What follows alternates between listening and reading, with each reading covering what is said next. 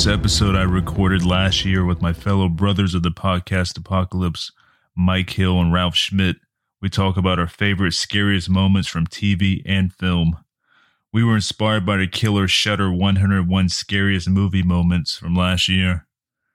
I think we um have a few deep cut picks that you're really going to dig, and um hopefully some new stuff that you never heard of before. So yeah, hope you enjoy that. And um after you're done with this episode, make sure you check out my fellow horsemen of the podcast Apocalypse. Everything Went Black podcast, Into the Necrosphere, the Necromaniacs podcast, Iblis Manifestations, and the Soul Knox podcast. Um, thanks so much. And uh, also don't forget to follow me on social media. Uh, Brandon Legion 666 um, on Facebook and also Horrorwolf 666 on Facebook. And that's pretty much the same for Twitter and also Instagram. So thanks so much and uh, take care. All right. Today I am joined by the great Mike Hill and Ralph Schmidt, and we're going to be talking our top six favorite horror moments.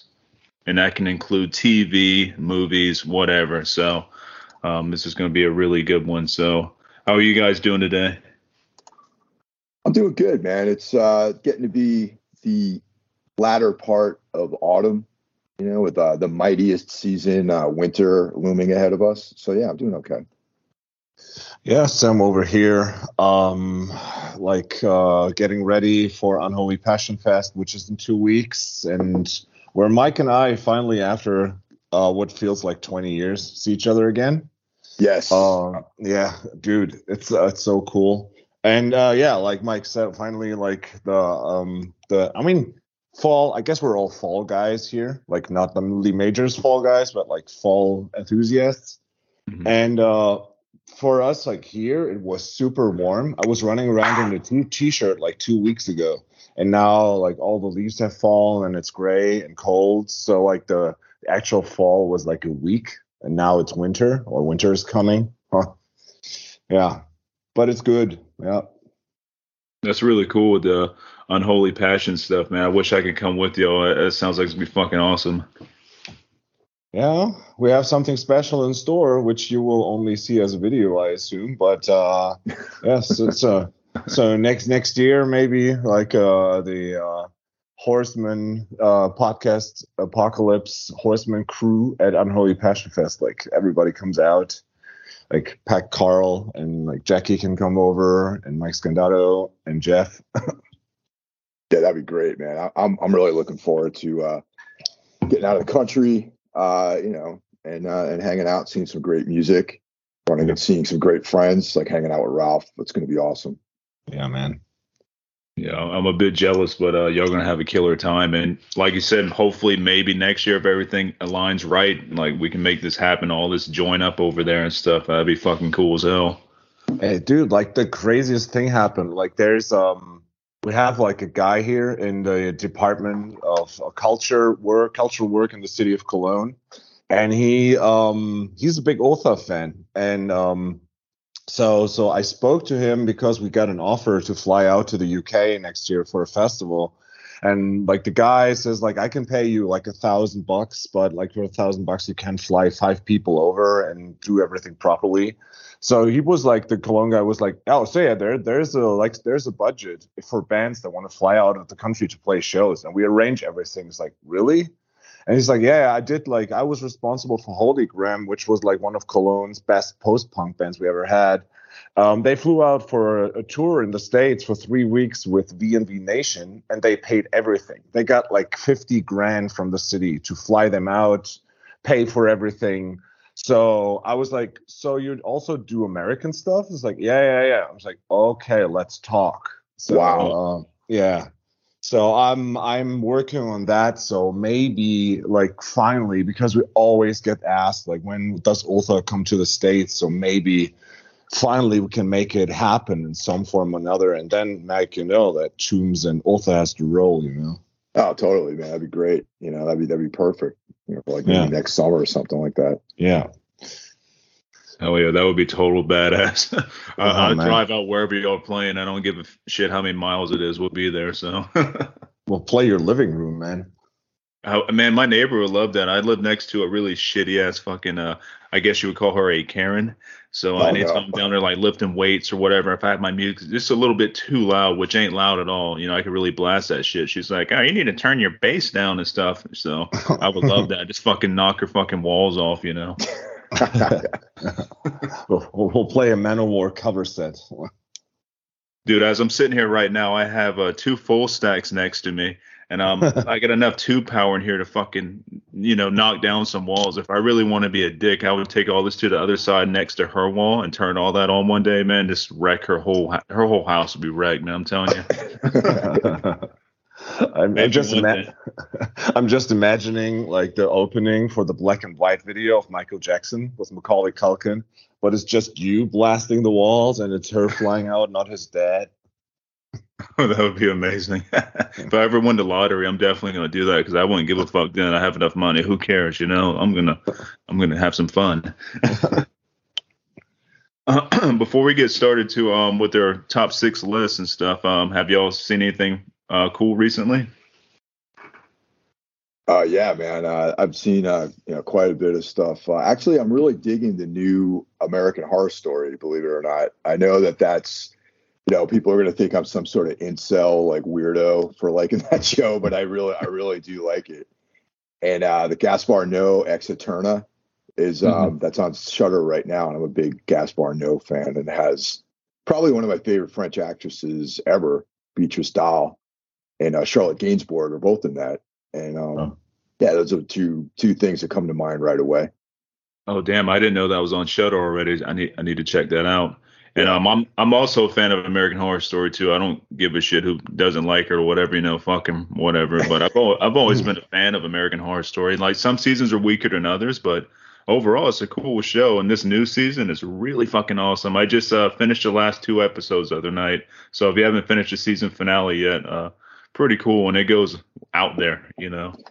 I'm a little behind. I still have like maybe I'm like halfway through with it right now, but uh, I'm probably going to wrap, wrap wrap it up this weekend. I love the cruising vibes too it has going on with it, you know. Now, straight up, definitely. Yeah, I, I don't know. Like, man, I, I backed out of that in the second season, and uh, like I always hear, I mean, it's all it's been a topic on Necro like a bunch of times, so I might like head into this and watch this. But dude, like, there's so much fucking shit going on in shows this year. I mean, Mike and like and Jeff and and the other Mike, like, you're always talk about like how good of a year this was for horror. It's also like the shows and the music, man. This this this like off the charts it's uh I am I'm like I have a list of like all the shows I watched, movies I watched, and records that came out in my phone. It's it's so long and there's so much good stuff. Unbelievable. Yeah. Yeah, I totally agree with that. I still got shit I need to catch up on. Like I haven't watched uh oh, I haven't watched Pearl yet. Everybody's been telling me how good Pearl is, and I want to watch Pearl, so it's on my list, you know, coming up. But there's like I said, there's so many good things out there, especially uh TV wise. If y'all haven't watched um Interview with the Vampire, I know you might not be Anne Rice fan or whatever. Even if you're not, I think this is still appeal to you. It's uh man, one of the best shows out this year, Interview with the Vampire. It's like eight episodes. It's already done right now. So Oh, you man. can go ahead and let's binge all of them, but it's brutal, man. It's so good. Actually, uh, Jeff, both Jeff and Mike have seen seen it, and they both recommended it. So I'm probably gonna at least check it out. Like I, I'm, I'm not I, for some reason I just never caught in on with the Anne Rice stuff, and um, but you know I'm definitely gonna check it out because everyone's telling me that it's a really cool series. Uh, yeah, I have to dig into that too. I, uh, of course, uh, over here, Ralph and the illegal downloads. So uh, I have to download it again, the same as with uh, Let the Right One In, and it's all sitting in my my hard drive. So I have to watch through this. But um, there's like something came out on uh, on Thursday, I think. Yeah, on Thursday, which I was looking for very much to and I blasted through the first half of the season, and it's unfucking believably good. And that's eighteen ninety nine. Oh yeah, let me see that. Yeah, it's it's from the guys that made Dark, and um, it has the same lead lead actor, and and uh, I, dude, like uh, it it has everything you want. It has like it's it's it's on the uh, on the ocean. It has like a ghost ship. It has Event Horizon vibes. It has Alien vibes. It has Lovecraftian vibes. It has a super strong cast. Um, super like many languages being spoken, so it's like really entertaining and, and interesting.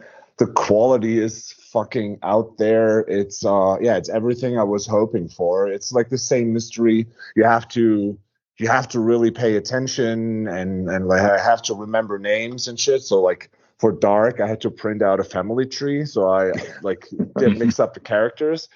It's kind of like this too. So again, it's like I th- like I, I made the statements on Instagram like last week that like Netflix should probably focus more on German productions because Dark is hands down one of the best things that they ever did. And uh, two weeks ago, All Is Quiet on the Western Front came out, which is also fucking stunning. And now 1899. So um, yeah, really digging that.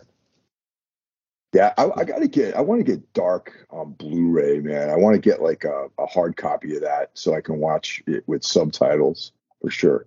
Yeah, it's uh, it's it's really good. And I mean, the the, the thing is, again, what I love is like, uh, as with like Angelo Badalamenti and David Lynch, and you've got like uh, like other like movie producers or show producers that work together with like musicians, and they always have like this this symbiosis. It's the same thing here with Ben Frost, who did the score for Dark, and he also did the, the score for 1899. So it's like a perfect match again. Nice, yeah, that's that's going on my list as of right now. And the thing with Netflix, they never really promote their shit. And like, I didn't even know nothing about this till yesterday when I was uh, watching something else on Netflix. This like 1899 thing popped up on there, like something I might like. I'm like, where the hell did this come from? Oh, dude, you you you will not just like it; you will love it. It's it's it's so up our alleys, man. It's uh, it's yeah, it's really good. Nice. And another uh, strong way to end a year when it comes to TV stuff that's been coming out, you know. So I'm looking forward to that dude like it, it like that this year blew out of the gates with uh um oh fuck what was the name uh, archive 81 and like that was yes. the first was the first show like in the new year and now it goes out with a banger with 1899 yeah did you did you follow the uh, podcast of archive 81 as well I, I did after your recommendation but i like dropped out in the second season because it was so weird yeah, I checked it totally. out too, man. I, I thought it was pretty cool. Uh, there's a lot of episodes, man. I'm trying to get through through a lot of it too. I think they ended it up, if I'm not mistaken. I went through all of them. Like I said, it does get really fucking weird, especially during like the second, third season. It goes way out there, which I like. I like really strange things, but um, I don't know if they're going to continue it. I think they want to do something else. I don't know, but it was really cool. And I, hopefully, well, I think did they already cancel Archive 81 for the second season? I thought I heard something about that. yeah, it, it's canceled, and it's it's such a shame. I, I, have no idea why they did that. Apparently, it was like super popular too, and it just left you on a cliffhanger for the most part. You know. Yeah. Oh, real quick, Brandon, I have to give you uh, just props for uh, that recommendation, the Nick Cutter uh, book, The Deep. Yeah. So good, man. I like like devoured that book in like a few days. It was so good. Really appreciate that recommendation. Oh hell yeah, that's one of my favorites. Uh, you know, favorite books I've checked out in a while, man. And um, I also checked out his other book. I think he's got a few out there. The other one was called like the Scout or something like that, or Scout Crew or some shit. There's a bunch of uh, kids on a, a, bunch of scouts on an island and stuff, and uh, shit goes downhill, and it's like a lot of body horror and stuff like that. I, I, can't think of the exact name of it. I thought it was like Scout or something, but anything that Cutter does, I would say check out. So yeah, definitely, I'm a fan. I'm gonna be digging into his other books. I'm reading the uh, kind of the novelization of Fright Night, but it also contains some uh, like stuff from before, like so it's kind of a prequel too. It's thrown in with the you know stuff you've seen from the movie, but this has a lot of prequel stuff involved in it, and um, it's on Encyclo. It's always hard to say this Encyclopedia Apocalypse or whatever. Uh, check them out. They're so hard to say, man. I have to write it down to say it, but uh, they do a lot of like uh um, movie novelizations and stuff and a lot of like original work. But um, this is really cool. I recommend it. Um, if you can check it out, it's called uh, uh shit. I can find the name of real quick. It's uh, it's the it's the Fright Night novelization. It just came out, but um, I highly recommend checking that out. It's really cool. That sounds cool. yeah, you get to get some backstory on the, you know how things became what it's supposed to be, like you know, all, more vampire lore and stuff like that. It's it's cool. Okay, it's called Fright Night Origins, so that's pretty easy to remember. right on. So yeah, and that was written by Tom Holland and uh, Jack Ulrich. So check that one out. All right. Well, if y'all are ready, we can uh, start our uh, top six favorite scary moments from film, TV, or you know whatever. So we're down with that. Yeah, but uh, gentlemen, I would like to ask a question before we start with this. Yes. Check your list and tell me how many of these things you wrote down are stuff that came out after where you were young, like more contemporary. Oh, that's a good one. Uh, let's see here. Most of the stuff that I got on my list is when I was uh, younger, at least uh, probably like 16 and under, pretty much. I don't really have anything new, except for one. My number five is going to be a new one that came out a few years ago, but everything else is pretty older, you know. One in my top six, and then two in my runner-ups. Yeah, uh, are like in my adult life. It's uh, it's the same here. There's uh, I, I just found like one really newer stuff that made it into the like the top six. There's in the runner-ups, just like some more modern stuff. But uh, yeah, my my thesis is before we get going with this, it's like I think the shit that like the stuff that sh- scared the shit out of us happened when we were young, and it really phrased the stuff that really speaks to us nowadays. You know, like I think the the movies nowadays that come out that scare me have something in common with the stuff that scared me when I was young.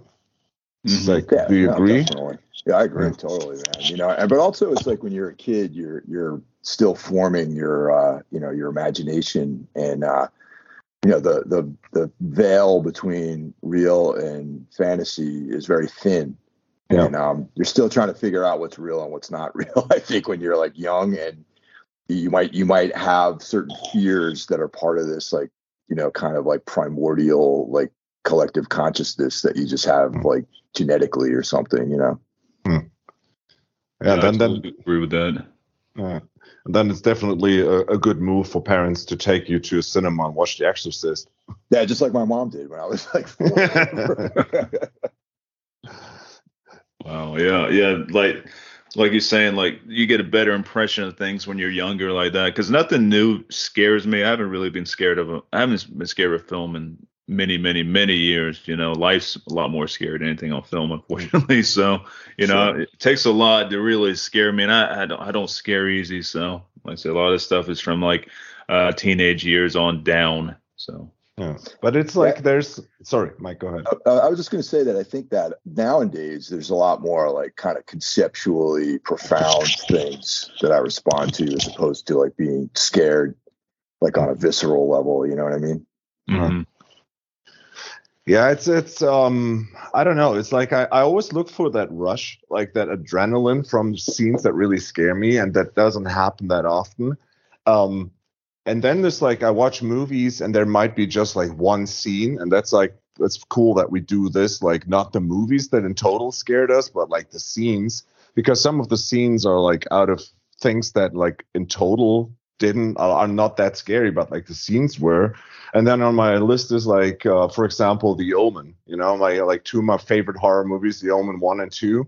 They don't have like that one scene that scares me, but like the whole vibe of the movie is so fucking scary because of the score and and the obscure optics, and it's just like I don't know, but there's like these movies, and like on my list uh, it's like stuff where I like I watch this, think the movie is okay, and then the one thing happens and it triggers all the right spots, and then you have goosebumps and think like, "Oh fucking shit, this works." Yeah, totally. Mm-hmm. Agreed. So um, I guess we can start. We'll go with uh, Ralph first, and uh, Mike get you next, and I'll go last. So um, we'll start from our number six and work our way up number one. If you're down with that. All right. Sound, sounds good. Okay.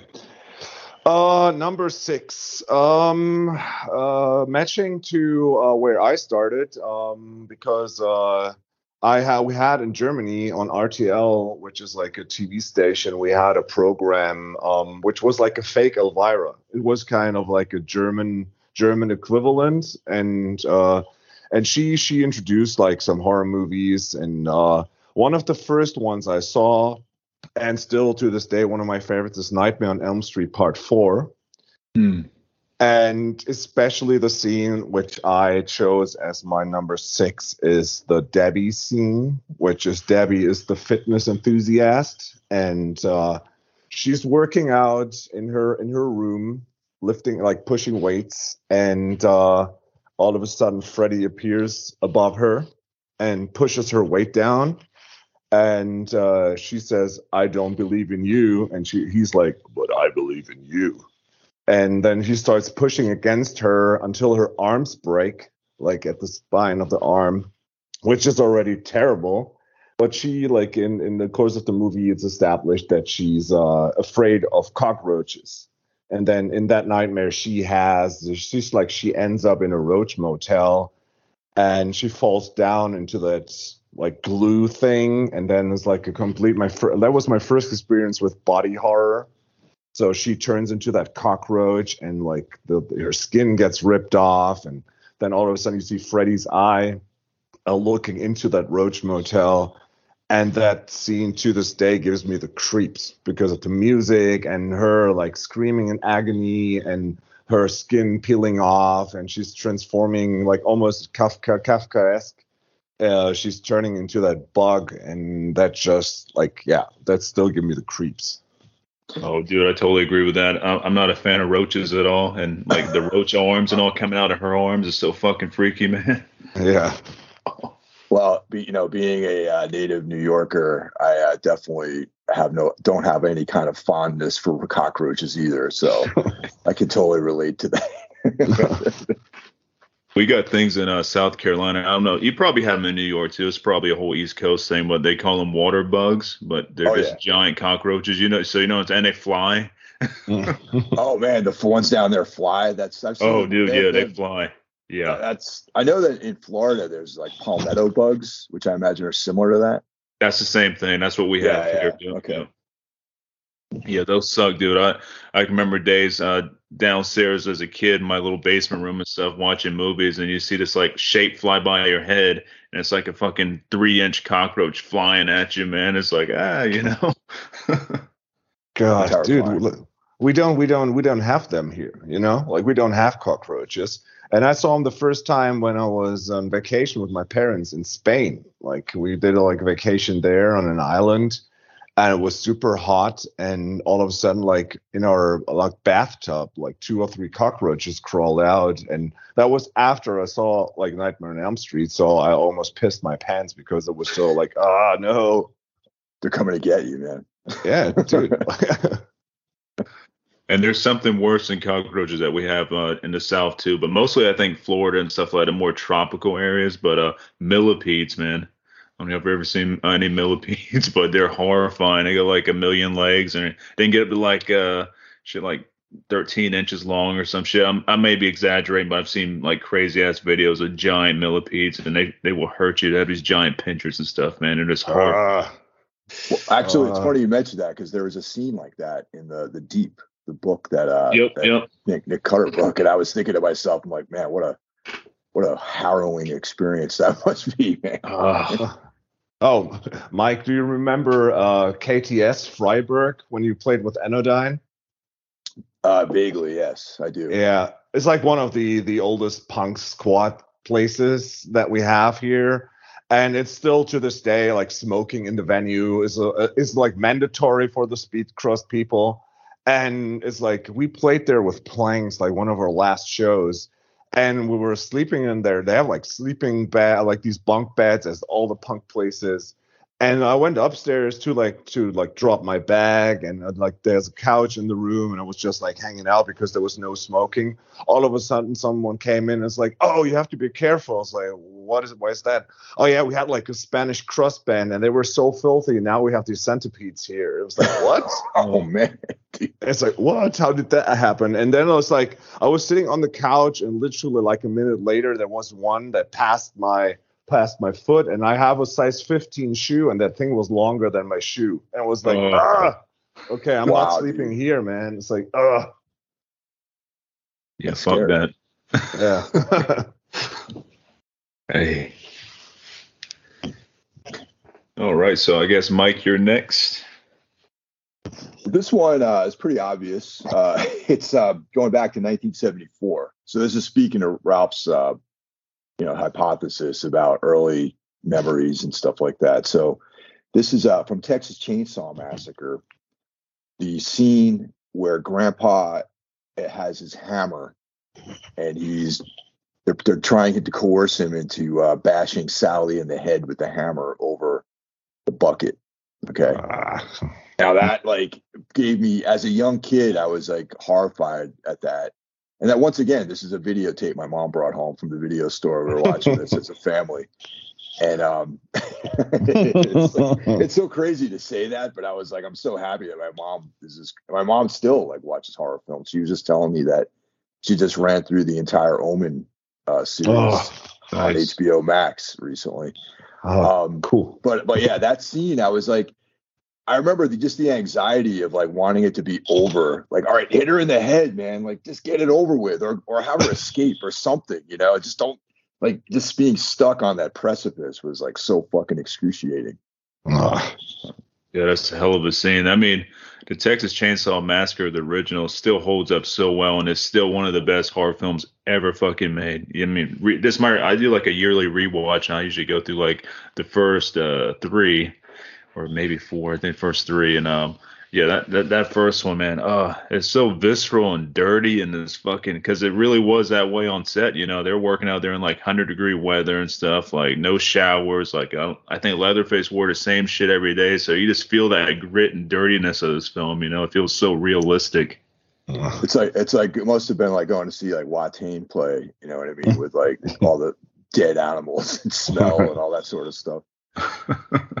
yeah, I've seen um Hellgoat live, and um, I can't remember. I think it was in Denver, and uh, you could sm- the whole venue to smell the rotting fucking animals, dude, and like mm-hmm. all the way to the back, all the way to the front. It didn't matter where you walked, but like when Hellgoat played, it was nothing but fucking yeah. and uh, we're friends with the driver uh, who was driving their tour and stuff like. He's a good friend of ours. He was just explaining how bad it smelled, even through the fucking trailer where they kept all like dead animals and stuff. He could still smell it in the van on their clothes, and always said he was about to fucking die. uh, yeah, it's like uh, I saw Watain on that tour with Destroyer 666 after Lawless Darkness came out. It was still like when they were like playing smaller clubs.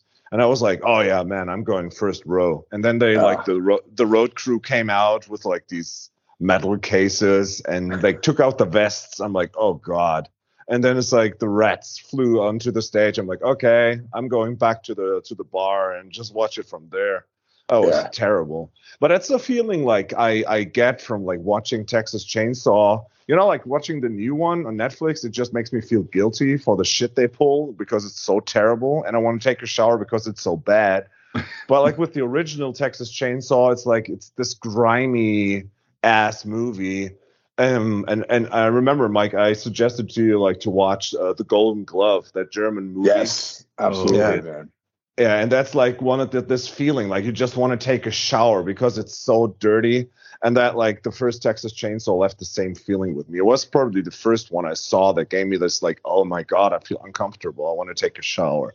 Is, is that still on Shudder? Because I was I've been trying to get Jeff and or Mike to watch that so we can talk about it on Necromaniacs, but uh, no one seems to bite on it. And maybe you and I should talk about it. You know, dude, I, am game. You know, for like if you need me, I will. I always want to spread the word about that movie because again, it's it's like a really ex, like extraordinary production for Germany, and also because everything's talking about the serial killers, and now with the Dahmer thing and I think like as much like Dahmer had like this dirt in it. It was like well produced, eh, but it was still grimy. But like the Golden Glove is like Lex level disgusting.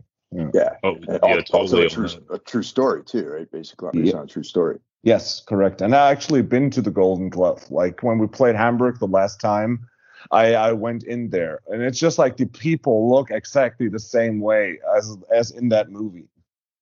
Wow. Hamburg always reminds me of like New York in the '80s, man. Like it's like Yeah, yeah, like Hamburg. Hamburg is definitely the grimiest city in Germany, I think. yeah. Some parts of it, at least. Yeah. Oh man, yeah, I, I need a shower just hearing that from just going back and remembering watching the Golden Glove. Like it's a great movie, but god damn, man, it's there's no romanticizing. You know how a lot of these serial killer movie kind of romanticize the killer and stuff, and oh, Uh-huh. let's get this guy to plan with the Golden Glove. It's just fucking nasty and fucking you know just brutal, dude. Yeah. Uh, the, eating the, the the sausage eating scenes, like ah, yeah. That ruined my weekend. Uh, you get those kind of films that kind of ruin your weekend. That was one of them. I Yeah. put that up there with Gummo. Gummo also ruined my weekend one weekend. like God, uh, one's enough. Like great, they're great films, and but one viewing is enough. Like I'm good for a lifetime. You know. Yeah, that's for me. It's the new night, uh, the new Texas Chainsaw on Netflix. I, I, I like that ruined my weekend as well, but in a different version. Like I was just pissed. I think the only parts I like with the new Texas Chainsaw the kill scenes. But like after I watched it, things like, oh, this is cool. But the more I thought about, it, I'm like, oh, that part kind of sucked. It's a lot. I do that with a lot of these like newer films. Like I get real hyped up on. 'em. I'm like, oh, cool, this is gonna be great. But the more I think about it, more I'm like, oh, that wasn't very good. You know? Yeah, same with the Hellraiser, and but like this, the, there's this one scene that actually like stuck with me, and that's the one where uh her her like truck crashes into that poppy field, and you see like him coming out through the fields, and ju- just that graphic looked so fucking stunning and cool, but everything after that was a complete mess. Yeah. Yeah, it was rough. Um, I, maybe one day they can uh, do Texas Chainsaw in honor and like make a decent film. But until then, we got a lot of crap to deal with. Yeah. Also, the best way to watch original Texas Chainsaw, if it's still up on Shutters, with Joe Bob. He did this uh, Thanksgiving massacre type uh, marathon, like when he first started doing his uh, marathons on Shudder. You know, when during his comeback, he did like this uh, 24 hour long marathon. It was a brutal one, but it was so good. And uh, it focused on uh, Texas Chainsaw. I think that's like one of the best ways to watch it because he's such a fucking he knows everything about Texas Chainsaw. It's one of his favorite films, and just hearing him give you all this like down low intro, um, info and stuff on it is just fucking amazing. Yeah, I saw I saw that too, man. That was that was pretty. I saw that when it was streaming like live. It was pretty awesome. Yeah, it's really killer. Hopefully, it's still up because I like to go back and revisit that one with Joe Bob's commentary and stuff. It's just so well done. All right, so we are down to my number six. My number six is uh not necessarily a scene, but it's uh it's an intro that that always like uh struck fear in my heart as a kid. Like as soon as this would play, I know like shit's going down now. But um that's gonna be uh Tales from the uh, Tales from the Dark Side, the TV series. All right, the opening intro with that fucking crazy ass like uh, bright and shiny looking like graphic they were using. Everything gets goes to dark. Even the soundtrack itself, everything just kind of like slows down and goes to darkness. And you know, in the open intro had the line of uh, "Man lives in a sunlit world of what he believes to be reality." but there is unseen by most an underworld, a place that is just real, but not as brightly lit, a dark side. And uh, that always freaked me out. Like you knew you were in for some shit, and it just always stayed with me as a kid, even in my teenage years. Even now, like I, I can still vividly remember that intro to Tales from from the Dark Side, and you know, it definitely uh, scarred me in a good way, I guess, because it kind of really opened me up to horror because that was like back in the 80s when this came out and I was watching it probably when I was like five or six, really young and stuff. But uh, yeah, that intro got me. Well done, man. That's that's actually a good a good call. I uh, I I I also felt the same way about the intro. That's that's pretty awesome. And I don't even know what that is. I've never heard of it. Oh, you know, you got some uh, research to do on this one because uh, a lot of good things with uh, Tales from the Dark Side, the TV series. I think they did a movie too, and the movie's cool, but the TV series is way better. So wherever you can find it at, like check it out. Like a lot of really killer directors did different episodes. I think Tobe Hooper did some. Uh, I think Spielberg did some, maybe. But you know, it's just really good. It's a horror anthology. You know, nothing's connected. Nice. Everything's a different thing, but uh, really fucking cool, man. Put it on my list. Nice. Yeah childhood terror like just the, those words and all the stuff being spoken, and you know, plus that music, that that's a hell of a combo. Mm. But yeah, that's my number six is uh, the intro to Tales from the Dark Side. Nah, now I have the Biohazard song in my head. Tales from the hard side. yeah. Tales from the dark li- side. I was listening to that song the other day, lifting weights, man. You can't get more pumped without some biohazard, dude. Holy shit. yeah.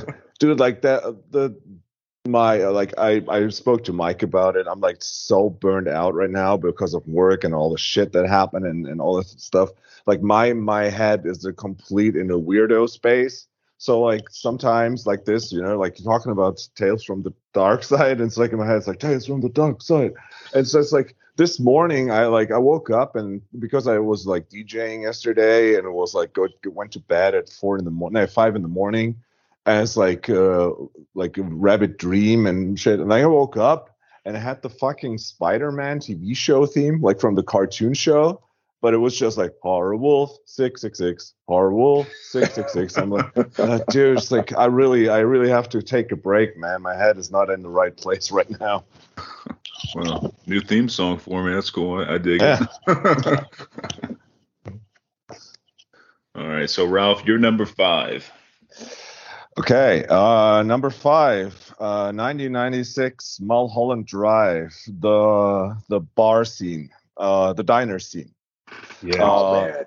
Yeah, it's um, yeah, it's just like David Lynch, like dude, like he, uh, I mean, uh, he he always strikes a nerve with me. Like his his his stuff is like always delirious, and I was like when when uh when Paul and Mike did that episode on like uh on movies that were like um dude, I'm missing the adjective now. What what was it? Disturbing. Disturbing, right? Yeah that's like kind of like the feeling that i got from a lot of like watching david lynch stuff. And like i remember being in the cinema for mulholland drive and then it's like he's like this brooding like drony sound and he's like oh i had this dream.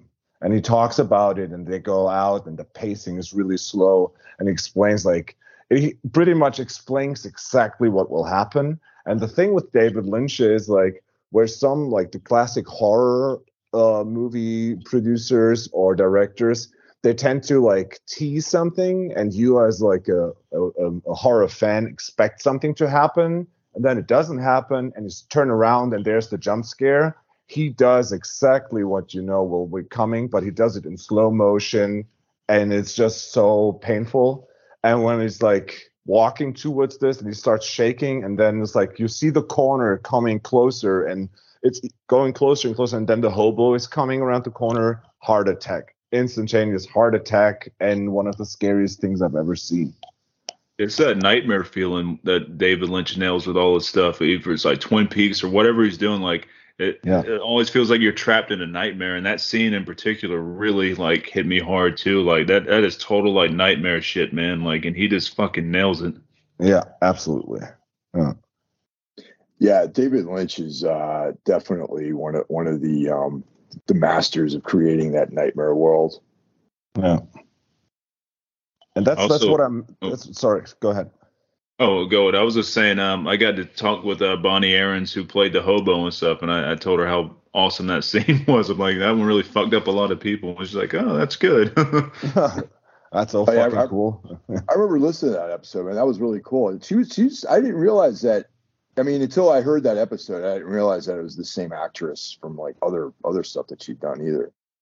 yeah, she's uh just got done wrapping up the Nun too, which I'm, I'm not a big fan of the Nun stuff or whatever. It's cool. I like her. I like her part. I like the way the Nun looks. This is the rest of the movie's kind of like weird for me. You know, it doesn't really do too much, but I think her part's really cool. But um, yeah, she's super nice, man, really awesome. Um, and she stays in contact with me via like Twitter and Facebook. We're friends on there and stuff. And I want to talk to her again, hopefully next year and stuff. 'cause she's really interesting. That's cool. Yeah, it's like when uh, I, when, when we started and and spoke about like the formative years, and I don't, I still to this day don't know where it came from, but like when I was 12 or 13, I started having these like vivid nightmares, and they kind of always revolve around the same stuff. And it's like what David Lynch does, like triggers these points, And so everything that has something to do with nightmares always resonates with me. And that's probably because that's why Nightmare on Elm Street was so fucking scary. The idea of like being killed in your sleep and then it's like you're dead in the real world. And the stuff that David Lynch does is like, yeah, that's like always when it involves this dreamy kind of atmosphere. Um, yeah, I'm always in that. And uh, you will see like in my the next four there will be more stuff in that vein that shocked me. But like yeah that one still to this day like when i i dread watching the movie because i know this will happen you know? Yeah you know it's coming you know. Yeah. Nice. All right so mike you're number five. All right so my number five is uh, a sam raimi film 1981's evil dead and the specific scene is uh, when Cheryl is running through the woods and gets penetrated by the tree branch. Mm. Yeah. yeah. I, I like what as you know, once again, you know, some you know, consistent with Ralph's treatise about this whole thing. Uh, you know, as a young kid, we were watching this on VHS. It was during the day, actually. I think it was like uh, one of those periods of time, maybe like around the Christmas break or something. And a friend of mine was over the house and we were watching it. And uh it's that scene i'd never seen anything like that before when i was a kid uh, for obvious reasons. And it was just so like going further than i'd ever been taken before by a movie. Mm-hmm. and um and just the brutality of that scene and the fact just that movie seemed like it actually was real you know like when you're a young kid watching it you're like well who are these people? Who are these actors and actresses? It's like they just look like regular people that I see at the diner or something, or you know what I mean. And it, mm-hmm. it seems real, really powerful for me. Yeah, that whole movie is fucking dark. I mean, you know, with the second one, how they kind of almost remade and you know, added more comedy to it. Like that first one's just pretty much straight up dark and fucked up. Yeah, totally. And a uh, quick, uh, quick aside: the the kid that watched it with us was so scared that he didn't want to walk home, and uh, mm. so we had to we had to drive him back to his house. Wow. that whole that whole franchise is like even I mean like Ash vs Evil Dead and Army of Darkness, even though that's like complete corny and it's still cool. Like I still like it, the way it looks, everything. Um, but the first Evil Dead, yeah, that also like really scared me when I was young. And it was one of these things, you know, like where people like older kids come to you and they want to like, oh yeah, do you know that movie that happens? And I just remember like people, yeah, there's a tree raping a woman. It's like what? And it's like then when I first saw it, I'm like, I was like already scared because of like the demon in the basement and the blood and like the violence and but it was always like just okay, this is so looking so weird. And then the tree chase scene came and I was like, oh, okay, yeah, that's that's that's the real deal. Yeah you know, another thing too is like even by the time I saw that film, I'd already started reading like Conan and Lovecraft and you know Robert E. Howard and the whole thing with the Necronomicon and the you know the book was already stuff that was like kind of in my in my mind at that point too. So like is the Necronomicon a real book? Like you know you just mm. as a young kid you're like you like I said you don't know what's real and what's not real sometimes and that movie just is always to this mm. day still makes me uncomfortable.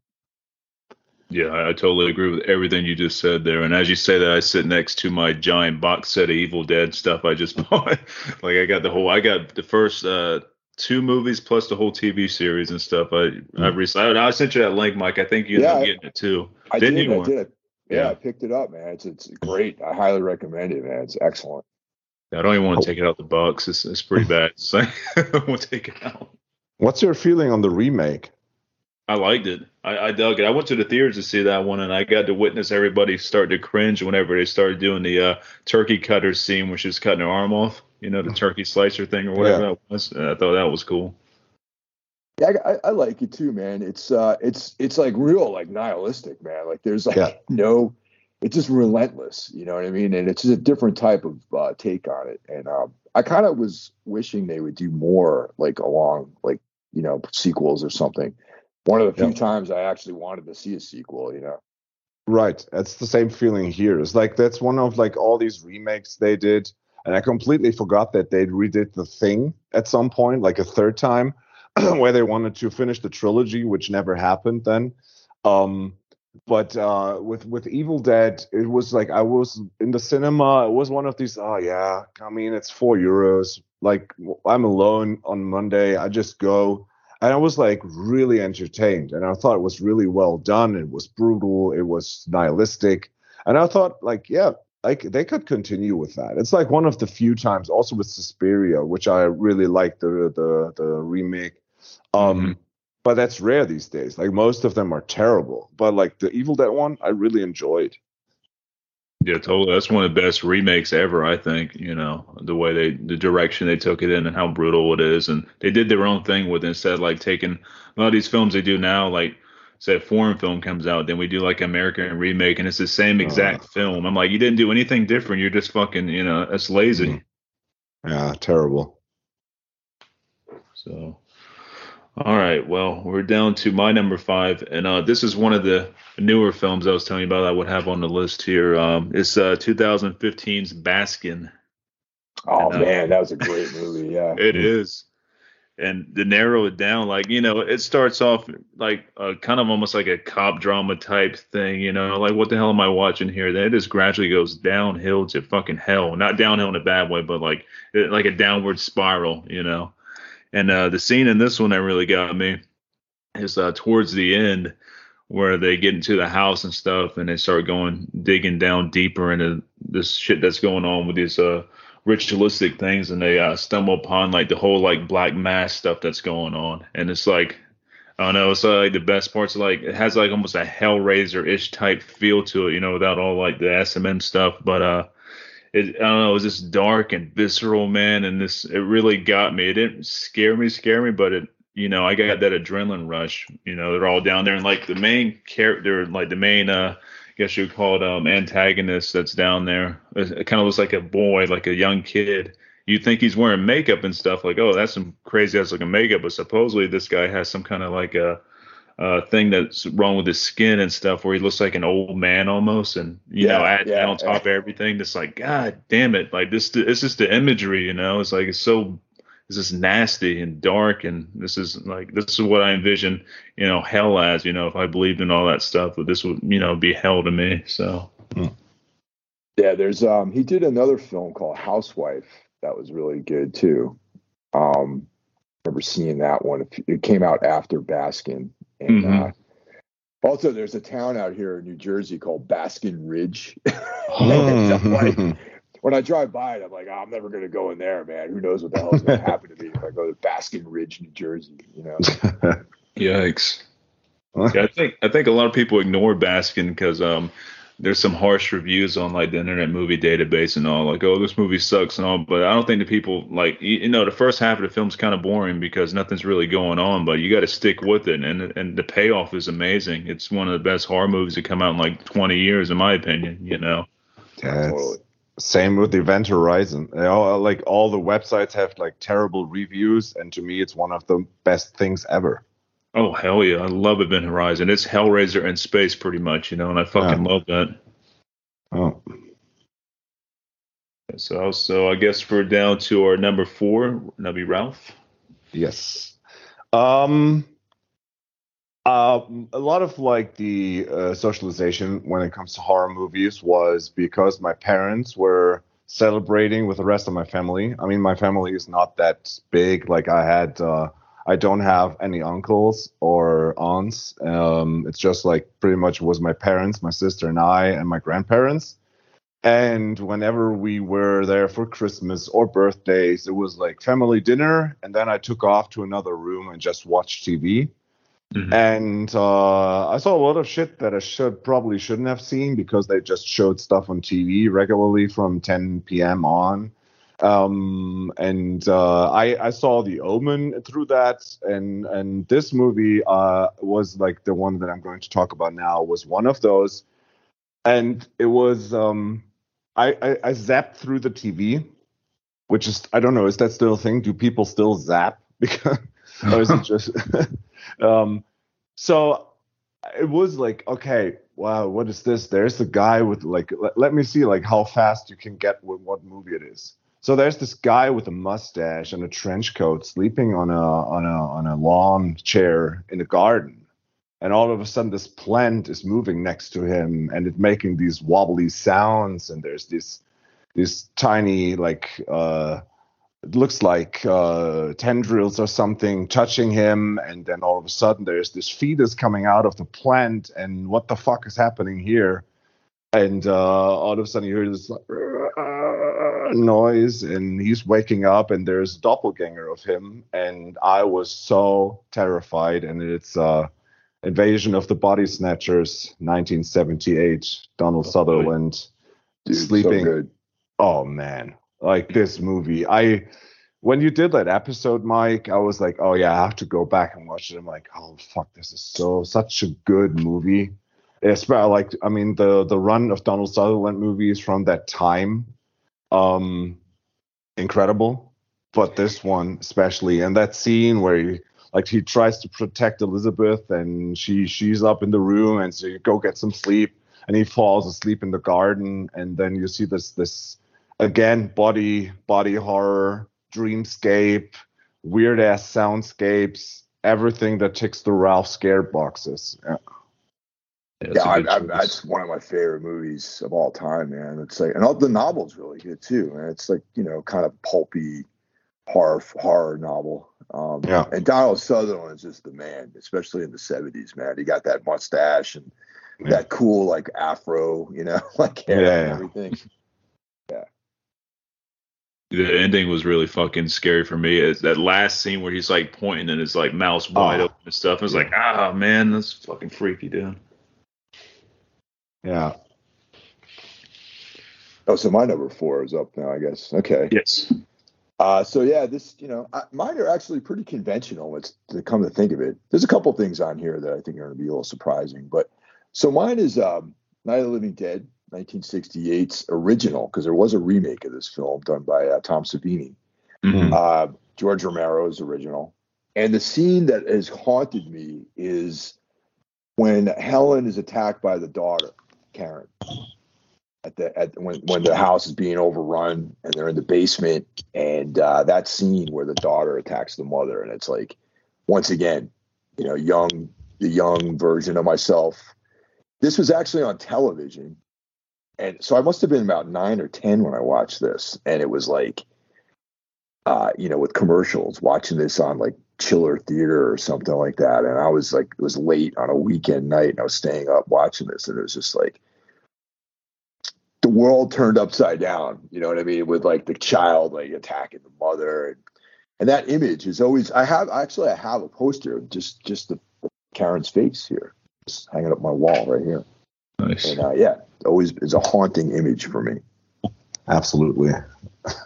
And it's it's it's credible how how early that was. Like in comparison to that like wave of horror movies in the 70s, that this one was even further like uh, earlier and it yeah, still holds it's, that's yeah. unbelievable and it still holds up I mean, it, defined like what modern zombies were because there was like before that there was you know the more voodoo based you know kind of folklorish zombies yeah. like I Walked with a Zombie and you know those old school films. Yeah, that's that's a total good one. They just uh they showed that on Joe Bob too. I think recently. I don't know if they, yeah. I think they did. I don't know if it was a Halloween thing they did or right before that, but I remember they showed it recently, and it was cool revisiting that one because it still holds up so damn well. Like y'all say, it's, it's like it was done so far back. You know, it's crazy. Yeah. All right, so we're getting to my number four, and my number four uh really struck me hard because it's uh early days of uh, band stuff or whatever, we're having to practice and stuff. We get done with practice. Uh, we usually like watching a movie late at night and stuff. You know, when you're real tired, you know, certain films affect you in different ways. So the film we ended up watching that night was a 1990 film, The City of Lost Children. yes. Ah, yes. Yeah. yeah. I don't think it was the best idea, man. It goes like one or two in the morning. I'm tired as hell watching City of Lost Children, and uh, this the whole movie altogether is horrifying. Like you know the way it's filmed like those uh french films that came out during this time like uh delicatessen uh the city of lost children there's a couple other ones too that are really good but they have this look and feel to them man. It's like otherworldly almost you know? And uh, the scene that gets me is there's there's a scene with the the main antagonist. I think his name is uh, Crank, and he's sitting there with his like henchmen and stuff, and they have like a a baby in a cradle or whatever, and he's trying to steal that baby's dreams because he can't dream on his own, so he has to steal children's dreams. That's the whole point of the film and stuff. And he's sitting there like fucking screaming and like laughing and you know just his facial expressions and everything. Like the guy that, that used to play Krank, which was a uh, Daniel Immerfort. I don't know if I'm pronouncing that right, but uh, like his performance, man, was terrifying. Just all his facial expressions, uh, the green tint that he used in City of Lost Children too, like it just it screamed. It was also like uh, had that David Lynch nightmare fuel type thing, you know. It felt like I was in a fucking nightmare. And watching that after, you know, being super tired and stuff, like it, it really left an imprint on me. Huh. Oh, totally, man. It's a great movie. Absolutely. Yeah, really good and young Ron Perlman for you know that's always a bonus. Ron Perlman's awesome, and seeing yeah. him like all fucking young and shit, and like wow, you know, great film. Um, if you haven't seen it, I, I recommend always. You know, that, that's a go-to. City of Lost Children. Uh, I don't think that one gets enough praise. You know, wasn't there like a petition by fans to make a third Hellboy with Ron Perlman? I don't know. Like I thought I read something because I would back that. I would put down some money for that because I think the two Ron Perlman Hellboy movies are really good and they should have been more popular. Oh, totally. Yeah, especially the uh, the second one I really liked. Um, and I think uh, Guillermo del Toro did both of the first two, if I'm not mistaken. So, you know, that connection with him and Ron Perlman because um, they did a few other films together in Ron Perlman's younger days. Uh, there's a vampire film I'm trying to think of right now that uh, Chron- Cronos. Yes, yeah. yeah. And Perlman's in that one and stuff, and uh, I don't know. They got a good chemistry, and yeah, I totally agree. I think there should be a third Hellboy, but before Ron gets too old where he can't play the part, you know, I think he can still do it right now. But like yeah. he is Hellboy to me. Yeah, I mean, I, I I I thought that new one with the guy from Stranger Things was good. Like, it was not terrible but no. like no, but uh, like he nailed like like Ron Perlman nailed Hellboy in the whole thing how he played him. Yeah. Yeah, I totally agree with that. Yeah, and then like I said, the new one wasn't bad. It, it was decent. I was surprised. I was going in like wanting to hate it. I'm like, oh, this ain't Ron Perlman. This is gonna suck. But I'm like, huh, it's pretty good. I like the the, the story arc they're using for and stuff. But you know, to me, Ron Perlman's the man, and he's Hellboy. So. Yeah. All right, so we're down to what are we down to number four now, or hold on a second. Number three. Number we're three. Our, we're yeah. going to top threes now. Yeah. All right, Ralph. So that's all you on number three. Yeah. Of course, it's the only modern movie that scared me. Um, and uh, so like you, I don't know, I don't know if like how the commercials or like advertising machina in America works, but here everything is deemed to be the most scary movie of all times and uh, so I mean they they that's that's the bonkers to me that they did like a scientific research and Sinister of all movies is supposed to be the scariest movie of all times by like and just like okay no. So uh, it's um, a great movie though but yeah definitely not the scariest no. No and uh, I mean they said it about Malignant and we all know how how un, like how not scary Malignant is and all that right, shit. Yeah. But this one, like, it was presented as that one, and I have to say, of all the newer movies I've seen in recent years, that was the only one that triggered all the right boxes, made me shit my pants, and I even have a tattoo now of that movie, and it's 20, uh, 2018's Hereditary. Nice. and uh, to me, again, the stuff of nightmares. The as a kid, I was so scared in the dark that like I had to have like this little light that my mom always plugged in in the night, which was like this green shining thing. And looking back now, it may, might have been like the worst idea because all the shadows were like you, like you could see more shadows and was just so everything like under under the um under the cupboard there was like room and it was dark there and no light and it was just terrible. And when um let me let me check the names here my notes uh where is he where is he where is he peter yeah so it's it's like already at the end of the movie peter wakes up and um he he goes downstairs. Um, like he's he's turning around, is confused where he is, and when he turns to the window, you see his mother Annie like walking uh, along the wall, pretty much like more f- almost floating, which has a really exorcist kind of vibe, and that was already fucking scary. I was like, oh no. And then he goes downstairs, finds the charred body of his dad, like in front of the uh, in front of the fireplace. And then all of a sudden you see like in the right back corner, you see like this this no, you first see her, like the mother in the in the ceiling on the left side. And that is like, okay, like I'm done. I can't. I my my heart is stopping. And then he turns around but he doesn't doesn't see her. But there's this naked adult figurine without a real face in the doorway. Hmm. And then she attacks and chases him. I was already dead three times by that. And then he runs up and hides in the attic. And then she is like stuck to the attic, like to the door, and bangs her head, but like in high speed, like tat, tat, tat, tat, tat, tat, tat, tat. And this is the fucking thing. Like in my nightmares, everything is really fast or really slow, and it's so uncomfortable that in my nightmares people are like a shadow version of themselves you know? They have like these Mhm. pale eyes and shit like and this triggered all these boxes. It's like hidden in the dark. You can't really see it. But then she's like up in the attic and you're like uh, like up in the ceiling and you're like oh no please no. And then she floats down to attack him and my heart like this movie i really love that movie i've got a king paimon tattoo on my leg now and uh, this scene is like from all the modern movies the scariest one i could think of Yeah, that's a good choice, dude. Hell yeah. Yeah, Hereditary makes an appearance. Not not somewhat not on this uh, you know this this main list, but yeah, that that one of the better films to come out in the last ten years, I think. yes Yeah, totally agree with that. Didn't like Midsommar though, unfortunately.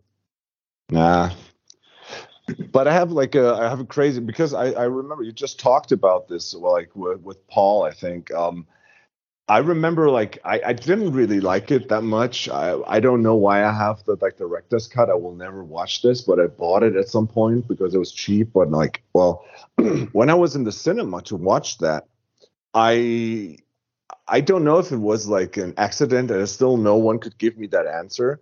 But in in like during the course of the movie in cinema, it got hotter and hotter, and and I was like at first like it was in fall I think that came out, and I was like had a jacket on and a sweatshirt. It was like halfway through the movie, I like I have to remove my jacket. It's so warm in here, and it was like packed, and it was always bright sunshine on screen, and it's like okay, like then like 15 or 20 minutes later, it's like I have to like get my sweatshirt out. It's so fucking hot in here, and it made this whole thing even more uncomfortable. And I thought like later on, I thought like is this like a 4D experience that they try to do? You know, like because it's like bright sunshine the whole day and it's not dark and they just crank up the heat to make it more intense, which would have been a genius move. But I doubt that it was actually the case. That was just like a malfunction in the cinema, I assume. Yeah.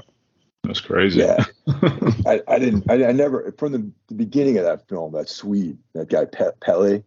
Yeah. I knew I knew that guy. I, I I didn't trust that guy. He seemed just like the kind of dude that would like text your girlfriend and stuff like that. You know? what I mean? Yeah. Yeah. That's a good choice. So my number three is uh, this is where I go off uh, into uh, a little bit more obscure films because I know the first three of mine were just standards. Uh, there's a film called Terrified that came out in 2017 by it's an Argentine film by uh, Dam- Damien Rugna, and um, this I believe is still on Shudder. So if anyone wants to check it out, it's still out there on Shudder. And there's a scene. The movie is kind of uh, almost like an anthology of, of vignettes that that center around this town, this like suburban town that has this uh, like an interdimensional connection. And there's a young kid who his reality he's like a I'm gonna call him a zombie because he's dead.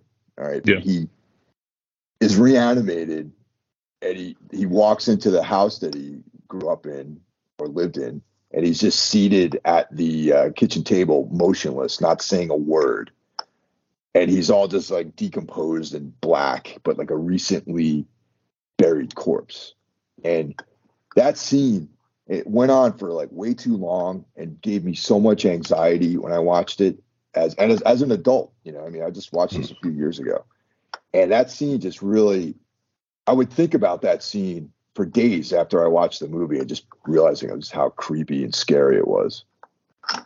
Yeah, that's I mean, a you good. you, guys, you guys have seen this film? Oh hell yeah! I love that film. I think that made my uh, top end list that year when it came out. I thought it was fucking killer. And that scene you're talking about there was fucking fucked up, man. Because uh, then there's a scene where like, is he alive or dead? And like, give him like a glass of milk or something, and lay by his hand, and you know it's not moving. Then you see like the glass of milk fall over or whatever. It's like, uh, you know what the hell's going on here? Yeah, it was like really, really well done, man. And I just like just so uncomfortable, you know. I haven't seen it. It's on my list. I will ask my favorite website, F Movies, wherever if everything illegal is streamable. So I'll probably find it there. Yeah, that's a good one. You're gonna enjoy that one, man. That one's yeah. It starts off fucking crazy. You know, that there's a shower scene in there, and like yeah, you see. Oh, okay, okay, okay, okay. Cool. awesome. All right, my number three, Mike. You might got, you might enjoy this uh, director here, uh, Mr. Rob Zombie. like he's hit and miss with me too. Mostly misses, but when he hits, you know, pretty decent hits. And uh, this one here, uh, I watched in the movie theater when I was in, uh, I think it was in high school, maybe like a freshman in high school or whatever. And uh, this one really fucking did it to me because I was looking forward to this film like for years, hearing, oh, Rob Zombie's making a movie. This is his first big movie. He's making a movie. Cool. You know, I like White Zombie, some of Rob Zombie stuff also, but uh, found out about a House of a Thousand Corpses. And um, I went to the theater to see it with a friend. And uh, yeah, this movie is insane, and I still like it. To I think it's to me, I think it's Rob Zombie's best work besides uh, Lords of Salem. You know, Yeah. I love House of a Thousand Corpses, but there's a scene towards the end when uh, shit gets real when they go meet Doctor Satan. Like, uh, Mhm. you know, Doctor Satan was terrifying looking, like the makeup job and everything. It's fucking crazy. I mean, you're on, underground here. You got these like uh, all these crazy ass like uh mental uh creature type experiment mutation type things that Dr. Satan's working on and stuff. Like he's fucking drilling in somebody's brain, he's doing this, and this is the way he looks and his voice is fucking terrifying. So I'm like, oh man, this is this is intense. But um, after that scene where they're trying to escape out of there from Doctor Satan, you get to meet Earl Firefly, which I thought was fucking terrifying. He's uh got this like respirator on him. He's carrying a fucking axe and he's all burned up and shit. And so his skin's like red and like glossy looking and slimy and stuff. And he has this uh this way he breathes like with his respirator and the way it was done in the movies and stuff like um the emphasis on the breathing was really fucking scary, man. It's like and he's like chasing these kids down with the fucking axe and everything. Uh, that one really gave me a run for my money in the theater. Just you know, hearing it at full volume like that and just on the big screen, I think that really impacted me, and uh, I thought it was terrifying. Oh. Yeah, you know, I, I'm really rooting for Rob Zombie. Like, uh, you know, like I said, I like Lords of Salem. I kind of feel like if he had did more, um, you know, films like that, you know what I mean? Like, I, I would probably appreciate him a lot more. Um, but yeah, that was cool. I remember seeing that when it came out, and uh, it was I I dug it. You know, it was. I just think later on, man, just uh, it, it's almost for like lack of like effort or something. Some of his films just kind of fell off. Yeah, he even kind of lost me on Devil's Rejects. Everybody says, "Oh, Devil's Rejects the best, way better than House of Thousand Corpses," but I don't think so. Devil's Rejects is a bit boring and kind of like really normal. When, where like a Thousand Corpses was kind of experimental, like everything you didn't know what the fuck was going on. It felt dangerous to me, you know, because there's so many weird things I've never seen before. In a way, it was all placed and shot and all that stuff. But you know, Devil's Rejects is kind of just like a film, a regular film, you know. I recently, when I recently watched The Monsters, I was uh, first off, I like I started, and after ten minutes, I uh, adjusted my TV to black and white because I didn't Mhm. want to see it in color, and um, I really thought like, as an adult, like who grew up also with the Monsters because they they were like running in Germany too, but like dubbed, of course, but still like it was great, and um, um, it's like I wish I had kids to like this would be like one of the movies to like watch with my kids, you know, to like get them into the horror stuff. Um, I enjoyed that. It was like it was an okay movie. But like like you guys said, like Lords of Salem is like probably his best work, and then it's like hit or miss. I'm not like super hot, super keen on him, but I wanted to ask you something, and I just want to have a yes or no. Okay.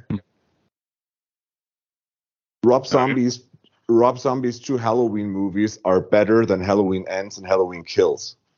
I would say yes. No. I had to think about it, but yeah, no. Okay. I really like I, I rewatched them like in, in 30 days of Halloween, which I also like failed miserably this year. Um I mean the second one is so weird. And to me, like the prob like the biggest problem with Rob Zombie's Halloween is that everything he does is like white trash. Everything becomes white trash. And uh why the fuck is Michael Myers taller and stronger than Jason Voorhees in that? Uh, the cool thing about Michael Myers was always that was lean and mean, you know. Uh, that was the thing that like I didn't like, but then it was like going back. So like I liked the first Halloween and Halloween uh, kills and Halloween ends are so so terrible. It's just like I I like if I go to like my shelf, I I would rather put out the Halloween like by Rob Zombie than watching Halloween ends and kills again. Yeah, I liked his the first Halloween Rob Zombie did. I like that one a lot. The second one, uh, it's rough, man. I've I've rewatched that one a couple times to see like am I missing something here, but it just it doesn't really do too much for me. But that Yeah. first one, I, I dig it because I like uh, Tyler Mane that plays you know Michael Myers. I, I like that like version of him where he's like this fucking giant ass brute, like fucking you know killing machine type character. I thought that was a cool like you know view of him and stuff, and I liked how he did his own thing with it. You know, made it his for the most part. He had a lot of trouble with that film with the executives and stuff trying to tell him how to do this and that. So, and that's what really happened with the second film that he was doing there. A lot of bullshit was going on, so that's what came out of it. But you know, Mhm. the first one I enjoyed. I enjoyed that one a lot. My mom actually likes the Rob Zombie Halloween films. I remember I bought her both of them for Christmas one year, and uh, she she actually backs the Rob Zombie remakes. Hmm. And uh, but I I just I like the more like uh, you know the, the less gigantic version of Michael Myers. Like I always envisioned him as being like like if Ian Curtis was like a uh, a serial killer or something. you Yeah. know? Yeah, that was also my problem with with like Jason Voorhees version of Michael Myers and Rob Zombie's movie. Yeah, I, I also like in the first one, just like his, his steady pace and like killing someone, tilting the head to the right is just so perfect and Yeah. so menacing. Um, and then I mean, yeah, the, the scene where he kills like the trucker and you see like his teeth fall out and like it's it's so gruesome. But what I really liked about the first Rob Zombie is like the backstory where you see like young Michael Myers, that creepy looking kid, and I mean that's again like white trash society. But like out, over time, like I really grew to like that movie. Uh, Yeah, totally. Um, I I agree with that. okay, So we're coming down to our uh, our the, the wire here, man. okay, it's number two, right? And it's me. Yeah. Okay, so um, Mike and I always, uh, well, like always, but like a lot of times. Oh, wait a second, Tito's nine. Ah, I'm being attacked by a dog. Sorry. Ow. ah, so, sit down. Yeah, I know, I know. Um, okay, so like, uh, we always like a lot of times talk about like the shift in music between 1990 and 1994. Everything changed, and in general, everything like changed in that time. And probably that was the time I was 11 years old uh, in 1990. And that's when the next two things happened. And uh, they pretty much like scared the living piss out of me. And to this day, work. Number two, Stephen King's It, the TV production Yes. which is so much better than the other two movies, even though they have parts I wish the old movie had. But Tim Curry's performance as Pennywise is like hands down one of the top five movie like movie maniacs of all times, like next to Robert Englund and um, you know, but the scene where the losers club finally get together to fight off Bowers and his friends. So the the rockabilly uh, looking assholes. Um, and then they sit together and talk about their experiences with it. And Mike, the new kid, has this photo book with him, and they talk about it. And all of a sudden, like he shows all these snippets. Look, there's a picture, like a drawing of a of a clown that burned down the, the tent at the circus and blah blah blah. And all of a sudden, this book keeps on like starts spinning and rests at a picture of a street carnival, and that starts moving. And you can see in the background, I'm just, I'm literally just getting goosebumps talking about this. And you see like it in the back like starting rock, running around doing like flick flack and, and and like tilt wheels and then running towards the camera you see him he points the music goes and he points he runs he disappears because he's going up that pole and then you see like his hand and his face pulling up. A scene that they just like in the documentary i just watched about it like they explain it and then he looks at them talks to them sticks his hand through the picture, and I was dead. Like that scene to this day is giving me nightmares. Oh yeah, I, I totally agree with that, man. Uh, uh, that's my definitive edition of uh, it is you know the miniseries and stuff. And uh, Tim Curry as Pennywise, holy shit, so fucking good. Yeah, yeah, yeah, totally, man. Tim Curry ruled as Pennywise for sure there's there's like there's a bunch of scenes that I could name from that movie. Like the beginning with the girl on the tricycle where he's hiding behind the behind the um, blankets and everything, and he's waving at her. There's oh, the, like the one where he comes out in the shower and like this the humor he has is also scary. The dinner table, like a lot of shit there scared scared me, but it's like it's like him in this black and white picture running towards the camera, and that's that's a reoccurring thing, uh, which will also feature in my number one spot. Is like when usually you're a bystander in watching movies. For example, you see the slashers kill from a side view, you know, like Michael Myers nailing someone to the wall. You will not see it from his perspective most of the times, but from the side. But if someone in that movie that scares you all of a sudden points in your direction and looks you in the eye, that just kills me. And that's what exactly what it is doing. Like you see this picture and he's pointing at you, running towards you, and all of a sudden, like, Dick, you see his face in front of you, and that's just terrifying. Yeah, totally agree. Holy shit, yeah. I, am gonna go back and rewatch the miniseries again now. yeah. All right, so my number two is um all right, this is going this is a TV show. It's going back to the 70s again. And uh there is a TV show, or is actually a TV movie, sorry about that. Trilogy of Terror. Are any of you hmm. guys familiar with that? Yes. Yes, okay. I've seen it. So basically this was like uh, uh three vignettes in it. And the third one was a vignette called Amelia. And it was I later on found out because I it was this was tucked in uh, to a collection of short stories by uh, Richard Matheson. It's based on a short story called Prey.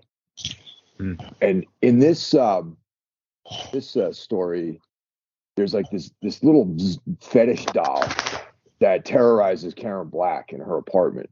Okay, and it fucking scared the hell out of you when I was a kid. But the scariest part was the very end when you think that she's vanquished this uh, little creature mm-hmm. by burning it up in the in the oven, but you see her calmly talking to her boyfriend and uh, on the phone, and like, oh yeah, she come over, and she takes the lock off of the door, and she grabs a knife, and she just crouches in front of the door with this knife, like slamming it into the ground, like waiting for this guy to show up so she can kill him. And then when she smiles, she has these fangs and hmm. it I I just watched this again, man, because I have I have I have it on Blu-ray actually, and hmm. um and I watched it again, and it still fucking scared me, man. I I just the vision of Karen Black like at the end of the movie still to this day scares the hell out of me. Yeah, she was kind of like scary herself without really being, you know what I mean? Like she's very intense. Like anything she ever played, and she had like a really intense look about her, like very oh, dangerous yeah. feeling, you know yeah, Karen Black's always been like my like like uh, you know top like you know fantasy women. I guess I'm, like I've always had this thing for Karen Black my whole life. I think maybe as a result of watching this movie. Yeah. So in the way, I have something for Patricia Morrison. well, yeah, actually, yeah, actually, Karen, they kind of have the same intense sort of look. It's like, Yeah, that's a- she might kill you or something. You know, you, you never know. Like she could kill you. But it would be worth it, you know, Right. hanging out, hanging out with her beforehand, maybe get a kiss and then get killed. I I take it. All right, cool. So now we're down to our our top two, and I'm on my number two right now. And this is going to be a good one, I I think. Um, maybe a nice refresher for a lot of people, but uh, this was a a banned episode of X Files that um I got to see live. I, I believe I'm pretty sure because this was a long time ago, but when I first saw this, I'm pretty sure I saw it live because I followed X Files religiously as a kid. But uh, the name of this episode is Home and it's uh from season four, episode two. And um, yeah, if you haven't seen this one, this is about a whole bunch of uh crazy ass inbred, this like crazy ass inbred family and stuff um that keep their mom underneath the bed. She don't have any limbs, but they use her for reproducing other you know family members. That's already fucking horrifying as it is. Damn. Yeah. Yeah. yeah. And the way they looks and stuff, man, like the special effects and the makeup jobs, I mean, that were done on them are fucking amazing. But uh the scene that gets me is when they're all uh traveling at night in this like old I think it was a, like a Cadillac or something. They're playing this old timey ass music, like some rockabilly type sounding shit. And they got these baseball bats with them. They're just randomly driving, you know, a bunch of like crazy ass looking fucking wrong turn looking you know people in this car and they roll up to this house this this unsuspecting house it could be anybody that's what makes it so scary it could be anybody just randomly they roll up to this house here they walk inside their baseball bats and stuff and just kill the whole fucking family. You can hear the dad trying to fight back. I think they actually no they show the dad fighting back you know. He's a looks like he, he could take care of, of himself and stuff but they're so like they overpower him. They're so fucking strong and this it's fucked up and they're beating him with baseball bats and that whole scene's just so scary because it's so random, you know, and there's, there's nothing you can do with these guys. They're all fucking gigantic inbred like hillbilly fucking maniacs, you know, and that that to me scared the shit out of me as a kid. And that episode was banned forever because, you know, this of the content. And you can watch it now. I think it's streaming now. I think you can watch it like with the rest of the X Files on Hulu, I think. Not hundred percent on that, but uh yeah, that was a doozy. And uh that one still haunts me till this day. I don't think I've ever seen that one. I got to be honest. Oh shit. Yeah. Damn, I got I got to get down with that, man. That's like you know, it's it's funny because like there there's you know what there's nine seasons of X Files maybe, and Think so. like I've I, I don't I, I still don't know if I've seen all the episodes of X Files. Man, um, if this this one might be streaming on Hulu with the rest. I think Hulu has all the X Files, if I'm not mistaken. Sometimes it changes to Hulu to something else, but I'm not sure if this one's up there. Like I say, you're gonna have to look for it, but um, I'm sure you can find it on YouTube or something if it's not up there. But it was banned for a long time. Sometimes they were showed on the repeats, like on like a Saturday or something on like some random channel. They're doing like X Files repeats. This one would pop up there. Man, it's a it's a brutal fucking episode, dude. What what Yeah. season was it from? Or like what was it Okay. intended to be part of? It was uh it was season uh it was season four, episode two. Oh So- damn, they they they went they went uh they went hard right out out of the out of the gates with that one. If it was supposed to be episode two, damn. Yeah. and yeah, you won't forget this one, man. It's like uh taking wrong turn, but like making it this super aggressive. Because I thought the first wrong turn movie was pretty decent. I saw that in theaters and stuff too. So you know the whole like inbred crazy hillbilly thing was kind of a big thing. And I don't, I think this may came out first. I, I'm pretty sure this, yeah, this is out first. This was uh, I think the late '90s when the season's out, I believe. But uh. Yeah, you won't forget it, dude. There, yeah, wait, the, the whole like scene with the mom under the bed is enough to fucking like, what the fuck am I watching here? Yeah, like when when X Files came out back then, the one with a worm. Um, I don't know like what the English title for that is, but like the one that's hiding in the in the vents and everything. It's like oh, Tooms. yeah, yeah. Oh, dude, yeah, that was uh, terrifying as fuck back then.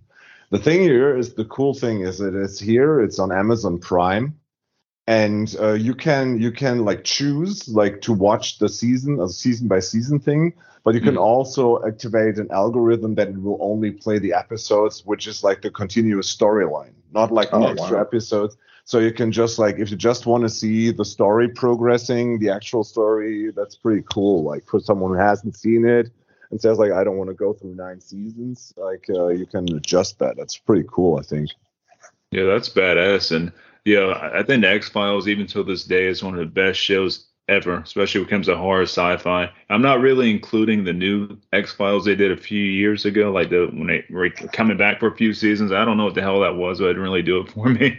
You know, I'm talking about the original series itself, you know, before the remake, reboot, or whatever it was. But I mean, that's some of the best like shit ever written, I think. I totally agree on that, man. I love it. All right, Ralph. So down to your number two. no number one man Oh shit, Number- I'm always behind on one of my things. Yeah. There you go. It's number one time. Okay. Number one scariest scene of all times is the whole uh is the whole dashboard movie. Yeah. Uh, dash cam, dash cam. That's it. man. Uh, yeah. That, oh, Uh, okay. just just just like having this in my head is like the scariest thing ever. No, fuck that movie. Um, yeah. No, I mean I, I already like kind of almost gave it away because I said like my no like my two top uh top things that like traumatized me are both from 1990.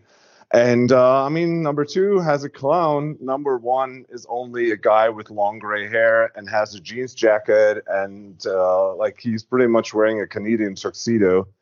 Uh, jeans, jeans jacket, walks sideways, crawls over a couch, and my heart is broken and my brain is melted.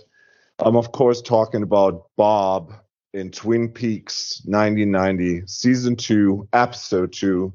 Um, it's uh after one of the most cringy things in that whole show, and there's like some cringy aspects. Like one of the things that I really hate almost like I love all the all the Cure songs except for Catch, which is like one of the worst songs ever. It's so ridiculous. And it's here, it's like the scene where uh, Donna, James, and Maddy are singing this Just You song, which is so atrocious. And then all of a sudden in the in the Palmer house, Maddy has the vision where the camera freezes and you see the living room and the dining area and the camera is stuck and bob like the music slows down and you see bob coming sideways from the right side into the room turning to the left looking at you and like walking towards you crawling over the couch he he like pretty much blows out the frame and he just comes closer and closer until his face is in your face and it blends out. You hear maddy screaming. And this is to me to this day hands down the scariest thing of all times. Because it's Yeah. just it's just i don't know man. It's so simple and it it just blows away this the thing i said where it's just like usually you observe from the side or you just see something but this one is coming towards you and the whole thing with twin peaks and the dark elements of twin peaks like gave like it scared the hell out of me like and especially everything with bob and this scene to this day is the most creepy ass thing i've ever seen in my whole life Yeah, Yeah, I agree. Bob's scary. and it's funny that he is like it was like the casting of him was by accident, pretty much. yes yeah because he was like in that one shot and like lynch said action and he just hit be like behind laura's bed and he's just there tucking down and then they're like oh what the fuck is this and that's how he got that part it's insane well, I didn't know that. That's crazy. Yeah, it's like this this this famous image where he's like he has both his hands, I think, on the bars of that bed, and it's just looking through like between his hands, and he was just trying to not be in the frame because he was not out of the picture fast enough. And then like Lynch saw that, and that's kind of like the Lynchian way, which is like um I uh, well, I'm not spoiling this. Maybe I'll I can I can draw the connection because I think what I know what Mike's first first one is. So maybe I can draw it. If not, I will connect the dots afterwards. But it's just the thing that happens and at the side of the screen, not where your focus is, but something that is just happening and gives you nightmares. And then he's like, okay, I will use that. And that's what David Lynch does so perfectly. And we talked about it like this the dream sequence, the dream pace, everything is like this nightmarish characters that are besides themselves.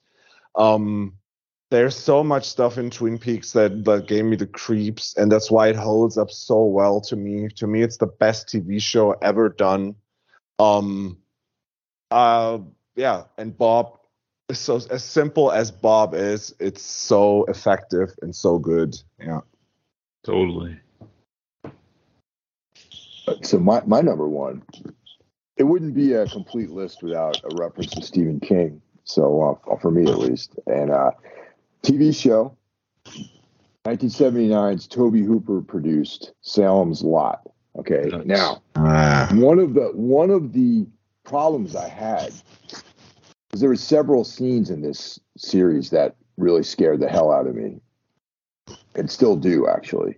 So the one that I am going to um, focus on for the purposes of this uh, podcast is the the Danny Glick Mark Petrie window scene where Danny ah. Glick creeps up on him, floats up to him in the ether as a vampire, and is trying to gain entry into into Mark Petrie's uh, room. Yeah. And as a kid, I like. I mean, still as a as a grown man, I, I have a hard time watching that scene to be honest. And the way it's shot too, because I think they shot it like like backwards or something because his his facial twitches like Danny Glick's like the way his face moves and that his fucking eyes and everything is just so crazy. And the fact that he's like a kid too and mm. so close to being to just death, you know, on Mark Petrie's end. So that's like that's probably but still my number one, you know, scariest scene, you know, that's for my whole life I've really, you know, found that to be terrifying. That, that's a good one. A great film, also a great book. Um, I even kind of dug the sequel a little bit, even though the sequel was not scary. you know, it was just fucking weird. But uh, the scene you mentioned there, yeah, that that was terrifying. Holy shit! And uh, I think that should be in like the top ten most terrifying scenes out of anything. You know. Yeah. Now, did they? Let me ask you a question. Did they ever remake Salem's Lot? I, I I have a feeling they did. I just didn't see it.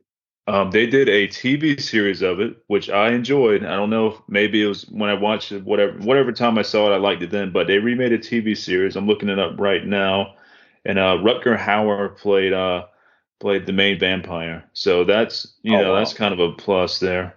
Um, a lot trying to find it right now for yeah, it came out 2004, and it starred uh, it had Rob Lowe. He played Ben Mears in it and Donald Sutherland's in there. He played Richard. He played Straker. Yeah, dude. Like same same year. Like how did I miss that?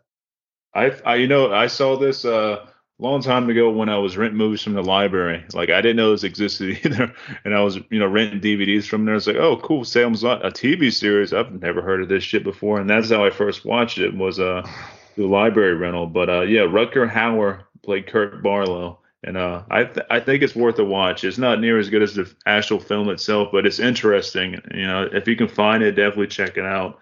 It's saying you can buy it on Amazon. It's gonna be hard to find. You can probably find on YouTube at all places or any other places you can find your stuff from, but it might be a little hard to find. Or F movies, like all the shit. yeah. It was a yep. TNT original too, so it came on like regular cable. It was on TNT. It's just like I mean, for the sake of completion, like you, like I, I need to see that. Yeah. Oh, actually, yeah. So it's it's like you can rent it for like four dollars, you know, on on, on uh, Amazon. So that might be worth checking out. Yeah, totally. I, I definitely say watch it because like I said I enjoyed it, you know, when it was out and stuff. And uh, this is a long time ago when I watched it, so I haven't done any re-watches with it, but I, I remember it being enjoyable. So. right on. All right. So my favorite, uh, my number one scariest uh, movie, or I'm sorry, this is a TV show, TV scene. You know, this is another thing that uh, affected me as a a young kid because this came out in 1995, so it's probably like uh, 10 or something. I'm not doing the math on all that, but whatever. but uh, this one got me real good, man. Like uh, especially just you know still being really open minded about things. You know, there could be existence of like real werewolves and vampires. You know, still real open minded all that stuff, and you know the supernatural and everything. But uh, this was a an episode of The Outer Limits from '95. It was episode it was season one, episode 11, called Under the Bed. And uh, this one fucked me up for like a month when I was younger and stuff, man. Um, this one takes place, uh, you know, in regular household stuff. We got a couple kids, a brother and sister. Um, you know, they're about to go to bed and stuff. And uh, underneath, uh, I think it was the brother's bed, if I'm not mistaken, he had this little bear under there. And um, you start hearing the bear talk to him. He's like, "Oh, come on under the bed, you know, come down here and help me out. I need help." It was just a bear with red eyes like, oh, that's already kind of creepy and stuff. So the boy's like, I'm not coming under there. You know, you're scaring me. And eventually, like, um, he's like, fuck it, I'm going under here and grab this bear and stuff and see why it's talking to me and stuff. So he goes underneath the bed and grab this bear that's already got red eyes and talking this weird way to him and stuff. And then you see this giant arm pop up from the other side of the bed and grab this kid and take him under the bed. And it's this big fucking like troll that eats kids and stuff, man. It uh. fucking horrified me for months. I could, I, I mean, I, it was so hard to sleep knowing that, you know, there might be something under my fucking bed, you know, it's a fucking troll. oh, man. Yeah, it, horrifying. That's awesome. Yeah, that, that's, you know, that, that, that, uh, that's a great series, man. And I don't think I've ever seen that one, honestly. Yeah, that'd be a good one to revisit. And I, like I said, that was off of a, uh, season one, uh, episode 11. And, you know, all those older Outer Limits, were, it was like a, a redo of the Outer Limits because they had the ones before that back in the day. Yeah. Then they came out with these ones in the 90s. I thought they were all were super creepy. It's like dark, man. Like really good stories. I, I don't think there's too many I didn't like. But this one here just hit me even more, just, you know, because things under your bed when you're younger and stuff, that's a big fear. Like, you know, always like leaving your feet dangling out. Something's gonna touch it and shit. But you know, how about have a whole fucking troll under there? You know, mm. takes you into a cave after he fucking grabs you from your bed and like pretty horrifying. yeah. the, the same same time I saw that when I was younger, I don't even know why why and where this ran because I was uh like when it came to that like scary TV shows, like we had like the only thing we had was American Gothic and Eerie, Indiana. Like these shows aired mm-hmm. on German TV, and uh, I, I, saw that episode you were talking about too. And about the same time, I was a big fan of the Ghostbusters cartoon show. And there's one episode, like in that cartoon, where Egon is uh, is chased by the boogeyman, like his his nightmare, the guy that comes through your uh through your um through your cupboard like oh damn like was that's the right word? I don't know. Like how do how, how do you call the the wooden thing where your clothes are in? Your rack? No. Uh, the closet closet. yeah closet. Yeah closet yeah of course. So he comes from the closet and he has like this gigantic head and has like these hoofs he kind of looks like a satanist creature because like a satan creature and he haunts egon and like just like this image of that thing like like terrified me as a kid. And then shortly after i saw that that episode you were talking about brandon. And i'm like oh help. Like I, i'm never want to I, I don't want to go out of bed because like there's there's room underneath my bed like terrible. Yeah when you're young there's like no place safe because you know we still believe in things like this like you know we we don't yeah. know any better. I, I think that's cool though you know i miss that feeling of being scared by things that you know, could or could not be real instead of being scared by shit that is fucking real, unfortunately, you know, like life itself. But, you know, having that like open mindedness and stuff, you know, and I still try to keep an open mind about certain things, you know, but, you know, back then, like we really believed this kind of stuff, like, oh, there could be trolls, you know, there could be werewolves out in the woods and stuff. Like I'd be out there hunting with my dad when I was a kid and stuff, going out with him and stuff. And I would believe there's werewolves out here when night goes down. Like, what are we gonna do about the werewolves, Dad? You know, stuff like that. You know, I, I miss that time and that openness, of, of believing in things like that. Yeah. Yeah, Brandon, I just finished that book uh, a few weeks ago, Diary of a Werewolf Hunter. Yeah, how was that? I recommend it, man. It's like there's a trilogy, and uh, it's it's like just like brutal, like very uh, dark kind of uh, action oriented, um, you know, novel about basically a guy who goes around killing werewolves. yeah, Yeah, I want to check. I mean, you said werewolves that already got me hooked on there. Long, like a lot of these uh, werewolf stories I search for on my uh, app I use for reading and stuff, that it turns out to be romantic werewolf stories. There's a ton of those. I'm like, what the fuck is this shit? Like, you know, like uh, romance novels. so it's good to actually see a werewolf story that's a fucking werewolf story. Yeah, this is definitely not romantic, man. It's like uh, kind of like it has like this kind of like hard boiled like vibe to it. I definitely recommend it. Oh yeah, that's on my list. I'm going through uh, Dean Koontz's uh, book right now called Intensity. Uh-huh. I'm checking that one out. I'm on a Dean Koontz kick because I went back and revisited uh uh shit, what's the name of that one? Uh uh Watchers, yeah, because I used to love the, sh- the movie Watchers was one of my favorite when I was a kid but it ha- yeah. it doesn't hold a candle to the book. The book is fucking killer. Um, I, I just got done with that one like maybe a month ago. I'm like, holy shit, the book is so good. So definitely recommend that if you haven't y'all haven't checked that out. Is there is there any word on if there will be more Werewolf by Night on Disney, or will it be just like these excellent 60 minutes? Dude, I, I have no so, idea. Man. Yeah, same. so good. Oh man uh, like it was like okay, cool, they're doing it. And this like, oh man, man thing is in there. Oh yeah, it was oh so good. Yeah, hopefully they continue on with some of the the darker stuff and give us more Werewolf by Night because uh yeah, we're very well done. It's probably one of the best things I've seen on Marvel besides like Loki and uh, a few other things on there I like. So WandaVision. What I, what I was wishing, like what I wish wish is like that they take the Marvel horror thing and make it like uh like you know like every every like uh, an hour episode of one topic and then in the end like bring them together you know mm-hmm. like as a mashup or something so that that would be really cool yeah totally and they i think that'd be great and they could work in you know i think they should put moon knight more as a horror character yeah. as well as as blade you know i think that would be killer yeah yeah yeah the new blade movie got dropped as of right now so that's what I'm oh. hearing. Yeah, but man, I still think Blade's Wesley Snipes to me. You know, like he's the man. Like the first two Blade movies are fucking masterpieces. You know, and that's so good. I just see him as Blade. It's hard seeing anybody else playing Blade, but you know, he's getting older, so it's not happening. But there's references to Blade in the Eternals. and there's reference in She-Hulk in the end because uh, there's the the one guy that uh, supposedly is like one of Blade's sons, and they're talking about the sword and shit. So there's like a lot of references, but they maybe just like leave them dry and like not follow up on them now. Yeah, from what I heard, production ceased as right now. Like, I don't think it's off the table, but something happened where they're not going forward as of this time. Maybe it's just on pause. So, and the guy they do have playing him, I can't remember his name right now. He is a badass actor, and I think he can take the role and do something with it. You know, it's just weird not seeing Wesley Snipes' his Blade. You know, so wasn't it supposed to be Mahershala Ali?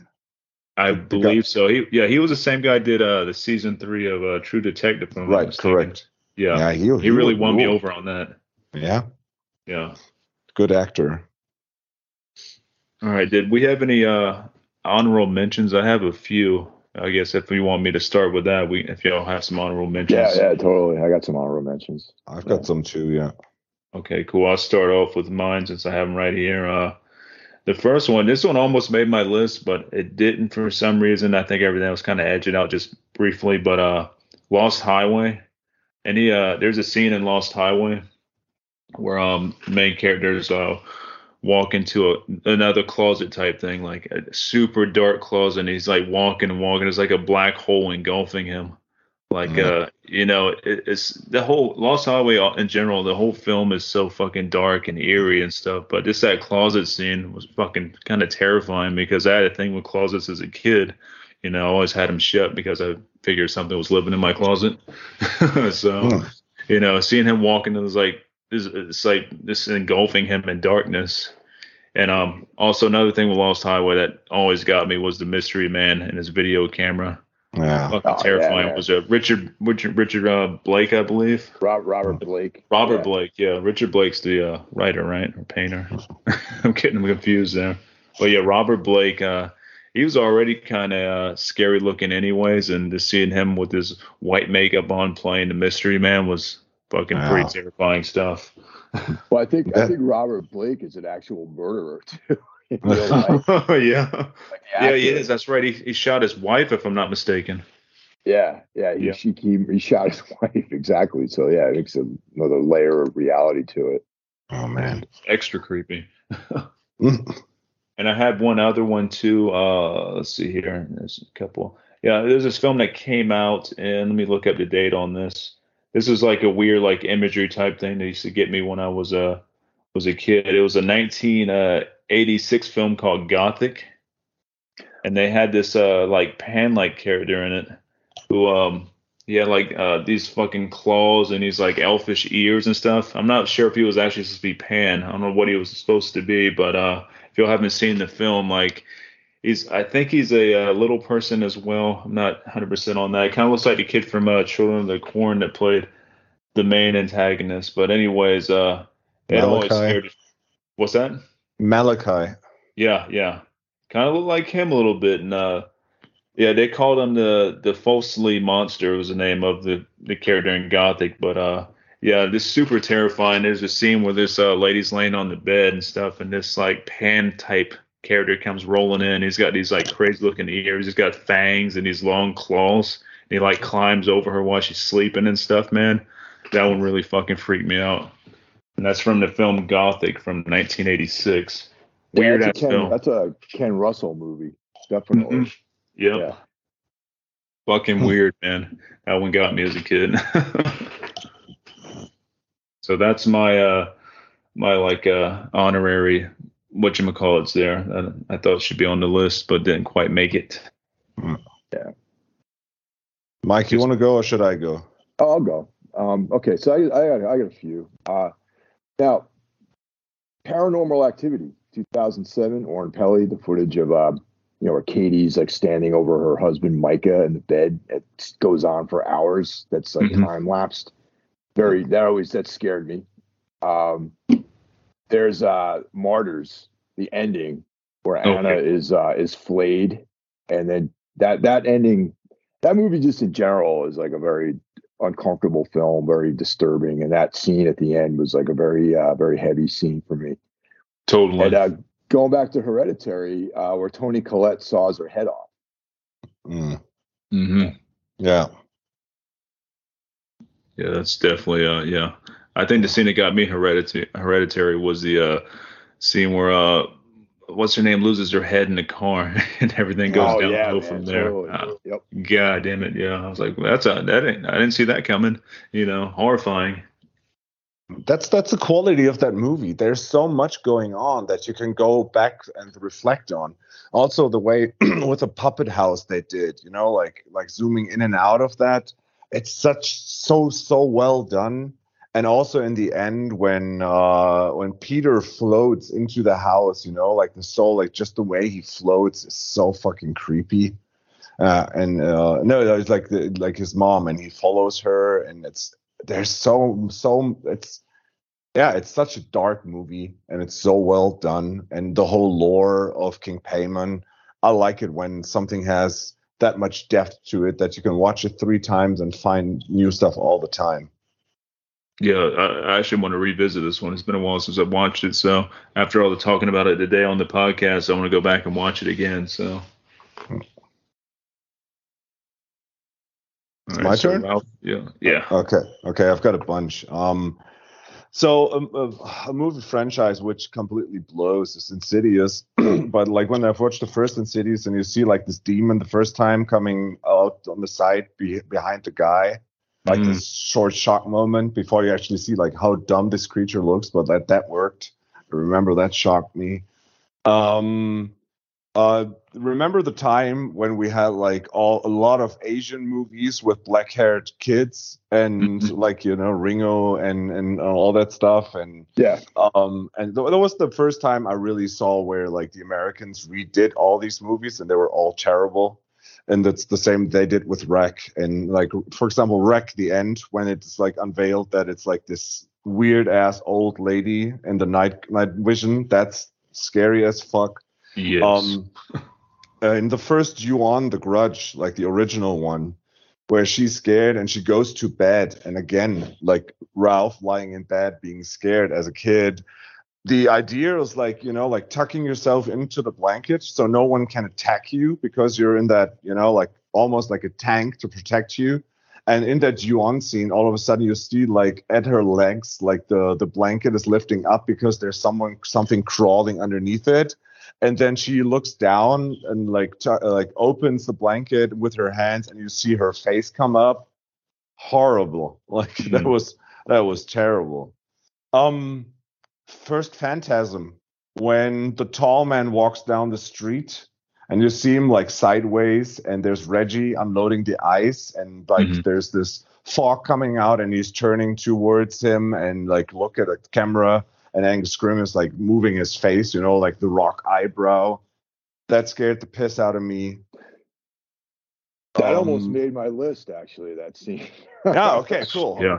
Yeah oh, the first Phantasm has such great moments, and it's a shame. Like it's kind of like with Hellraiser that like you watched the others back then and you thought they were kind of good. But I mean, I remember like Mike, I told you about me getting like the box, the Arrow, arrow um, and this is like I watched all five Phantasm movies, and it's only the first one that's really good. The rest yeah, is like, no, totally, yeah. I like the second one a lot. Y'all don't like the second one? I thought the second one was killer. The first two are my favorites it's kind of like with Hellraiser. It it works. I still like it, but it's not as good as I remembered it to be.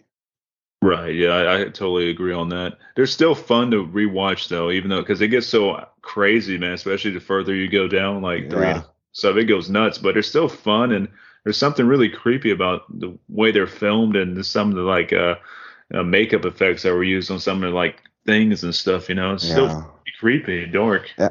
Also, as just Angus Scrimm, works, but he can like he cannot lift the whole weight, and like the last one is just trash. It's like utter oh, garbage. Yeah, man. The last yeah. one was Ra- Ravager. That one was that was terrible. Oh. Yeah, um. Okay, more Blair Witch. Um, it's the overall thing in Blair Witch, but like when they go down into the house and you hear, hear her screaming, and you see the guy standing in the corner, that gave me the creeps. Mm. Um, the Descent um, which is good because it's not funny. It was like a really nice positive thing back then, where all films like were like kind of winky-eyed. The Descent was just harsh and dark. Um, mm-hmm. Um, but there, the scene where she gets stuck in the tunnel, like when she crawls through that super small space, and oh yeah, it, like I was sitting in the cinema alone, like in a late night, and it was just everything was dark and you just saw that tiny light and you hear like the the stones move and it was just like i i had trouble breathing because i'm claustrophobic so that that was scary. Mm. um poltergeist where the tree hand like uh scratches at the at the window and then like the bed turns around and she gets sucked into the into the uh, closet. Again closet beds. Um and uh, I'm really uh, uh, like shocked, Mike. No reference to The Exorcist. Well, I had it down here, but you know, I, it's it's hard to say like any particular scene. You know what I mean? Yeah. Like there's like the scene where she comes down and pees on the floor and tells the astronaut that you're all gonna you're gonna die up there. You know what I mean? I don't know if that really stands up against the rest of the, the movies, the rest because, of uh, the, the scenes that I have because on my number seven spot, and it's not like one of the things where you would where you would think like you know like the spider walk and director's cut or like the scene you described. It's the fucking Captain Howdy uh, faces appearing like in the middle of the yeah. dream sequences, uh, for example. But then the one where she goes into the kitchen and you see it in the top left corner in the dark is just like really subtle. There's this face coming up, and this to this day is like one of the most creepy things that happens in that movie. So yeah, that was like that would be my closest runner up was like The Exorcist, the Captain Howdy thing. Um, but yeah, I mean, there's I could go on, but these would be like my my my. It's like I mean that's cool. top cool. 100. top 100, yeah. Like I mean, you had that show, right? Wasn't there a show? Like yeah, yeah, one Shudder. Yeah, yeah. Yeah, because I think we went we went different with it. We have a bunch of other shit that they didn't cover on the show, so I think that's pretty badass. Yeah, they, they had a lot of stuff on there that I thought was not scary at all. Actually, yeah, that's killer. Hey, do uh, speaking of Captain Howdy, y'all remember the uh, Twisted Sister song? Mm. Uh, Captain uh, Howdy. Yeah, man. Actually, that, that's a that's a very obscure reference, though. But yeah. And it's fucking good. It's heavy, and um, if I'm not mistaken, I'm pretty sure Crisis did a cover of that as well. And if you haven't heard that from the uh, Crisis back in the day, that's a fucking You mean awesome like- cover. The Karen Crisis band, like Yeah, the New York-based yeah, band. I didn't yeah. know they covered that song. Interesting. Yeah, I, I heard about that years and years ago, and that made me look up the Twisted Sister song. I was like, oh, this is cool. So I'm pretty sure it's got to be referenced to fucking, um, you know, Exorcism. Hoping, I'm sure it is. I mean, but What? Unless that's just a hell of a coincidence, I don't know. You know. No, I, kn- I know that Dee Snider's a big horror guy, so yeah, it's got to be. It's uh there's um I mean you guys know that I'm a pro wrestling fan and like for a while now I have just been watching AEW but now Vince McMahon that old cunt is finally gone from WWE. so so uh Triple H is taking over and he's bringing back all the people that got fired and they've got one guy called Bray Wyatt and he's like uh he's a super horror fan and he created a character a while ago called the Fiend where he had like this alter ego with a mask that was done by Tom Savini, and it looked fucking badass, and it like these nightmare sequences. The first in- incarnation of him as a figure was kind of like uh, this this clan, like this this uh, cult leader that looked like Robert De Niro in in um, in Cape Fear. But it was like from the swamps and had like the Wyatt family with Manson references. So everything that guy did is like fucking badass. And like while he was fired, he even did a horror movie, um, which is supposed to come out soon. And now he's back in WWE, and like he came back as Bray Wyatt, and he's like talking into the camera, and apologizing for the horrible things he did. And all of a sudden, there were like these disturbing noises and these cutaway scenes where like a disgruntled, like ugly, burned face appears in the camera and talks like in this maniac voice and talking about his inner demons, how he cannot escape his darkness. And then he's like, "Oh no, my Captain Howdy is back." I'm like, "What?" It's like, Oh. okay. Oh. So like, there's even like he's he's doing like, and that, like most of the wrestling fans don't get it. They like Captain Howdy has like a like a different origin than like the Bray Wyatt thing. But like, yeah, he has like these so many alter egos that they talk about him being like six personas now, and one of them is Captain Howdy. So I thought that reference was pretty cool and shows that Bray Wyatt is like a horror nerd. Yeah, that is cool. Yeah, because that's some deep diving shit there. Badass. Well, this has been a fucking uh, great episode, man. This has been Hell a lot yeah, of man. fucking fun. And, Yes. um, I, I think we should do this more often for sure. Like uh, at least a couple times a year, if not more. Like you know, pick a subject and go. You know, do a long ass episode on and deep dive and stuff. Because uh, yeah, had a lot of fun with this. Always, it's always a pleasure talking with y'all too. I mean, it's Yeah, I'm always down. I'm yeah. always down for doing this kind of thing for sure, man. And it's cool that like these crossover things, like in the comic books, that, that there's all these crossovers between the different podcasts where like everybody appears everywhere, and that's that's fucking cool. It's great. I, I'm I'm proud to be part of it. You know, it's so cool, and yeah, I, it's- this is really awesome. So I just yeah, we gotta do this more often, and uh, yeah, we gotta keep the the horsemen of the podcast apocalypse alive. Hell yeah, man. It's Yeah. so hard to say sometimes. So I write that shit down that way I don't get too tongue tied because I'll be damn man. I'll be doing like takes in here with my intros. I'm like, I gotta fucking write this down. I'm gonna get tongue tied on it, you know. I don't think I've ever gotten it right, honestly. Yeah, I keep that shit in my notes. That's the only reason I get it right. But it, it's so cool and it has a lot of impact. And it's you know it's a great name and you know it's really original and stuff. So I'm like, it's fucking cool. I'm I'm already calling dips on the next idea, and maybe you guys want to be part of that. Like, I mean, one of you has to record it because I don't know jack shit about recording podcasts, but um, we're always so serious, you know, and like we're funny guys. Let's do the top five most overrated horror movies of all times. oh man, Oh yeah, I'm down. Hell yeah. I got a deep list for that one. For sure. That- I think that would be just so fucking hilarious to talk about all this, all the cringy bullshit people pull as horror movies. So if you ever want to like, if you want to do this, I'm game. Yeah, put Right that on, on the man. list of like episodes we're gonna do for sure. That that's on there. Yeah. I have a- yeah, I got a list on that one too for sure. Fuck. All right. Well, I hope y'all have a killer uh, week, rest of your weekend and stuff. And uh, yeah, when y'all meet up and stuff for the show, hope y'all have fun there. And uh, we will Oh. talk again soon. Yeah. yeah, man. All right, guys. Have a good one. Yeah, take care, guys. Take care. Take care.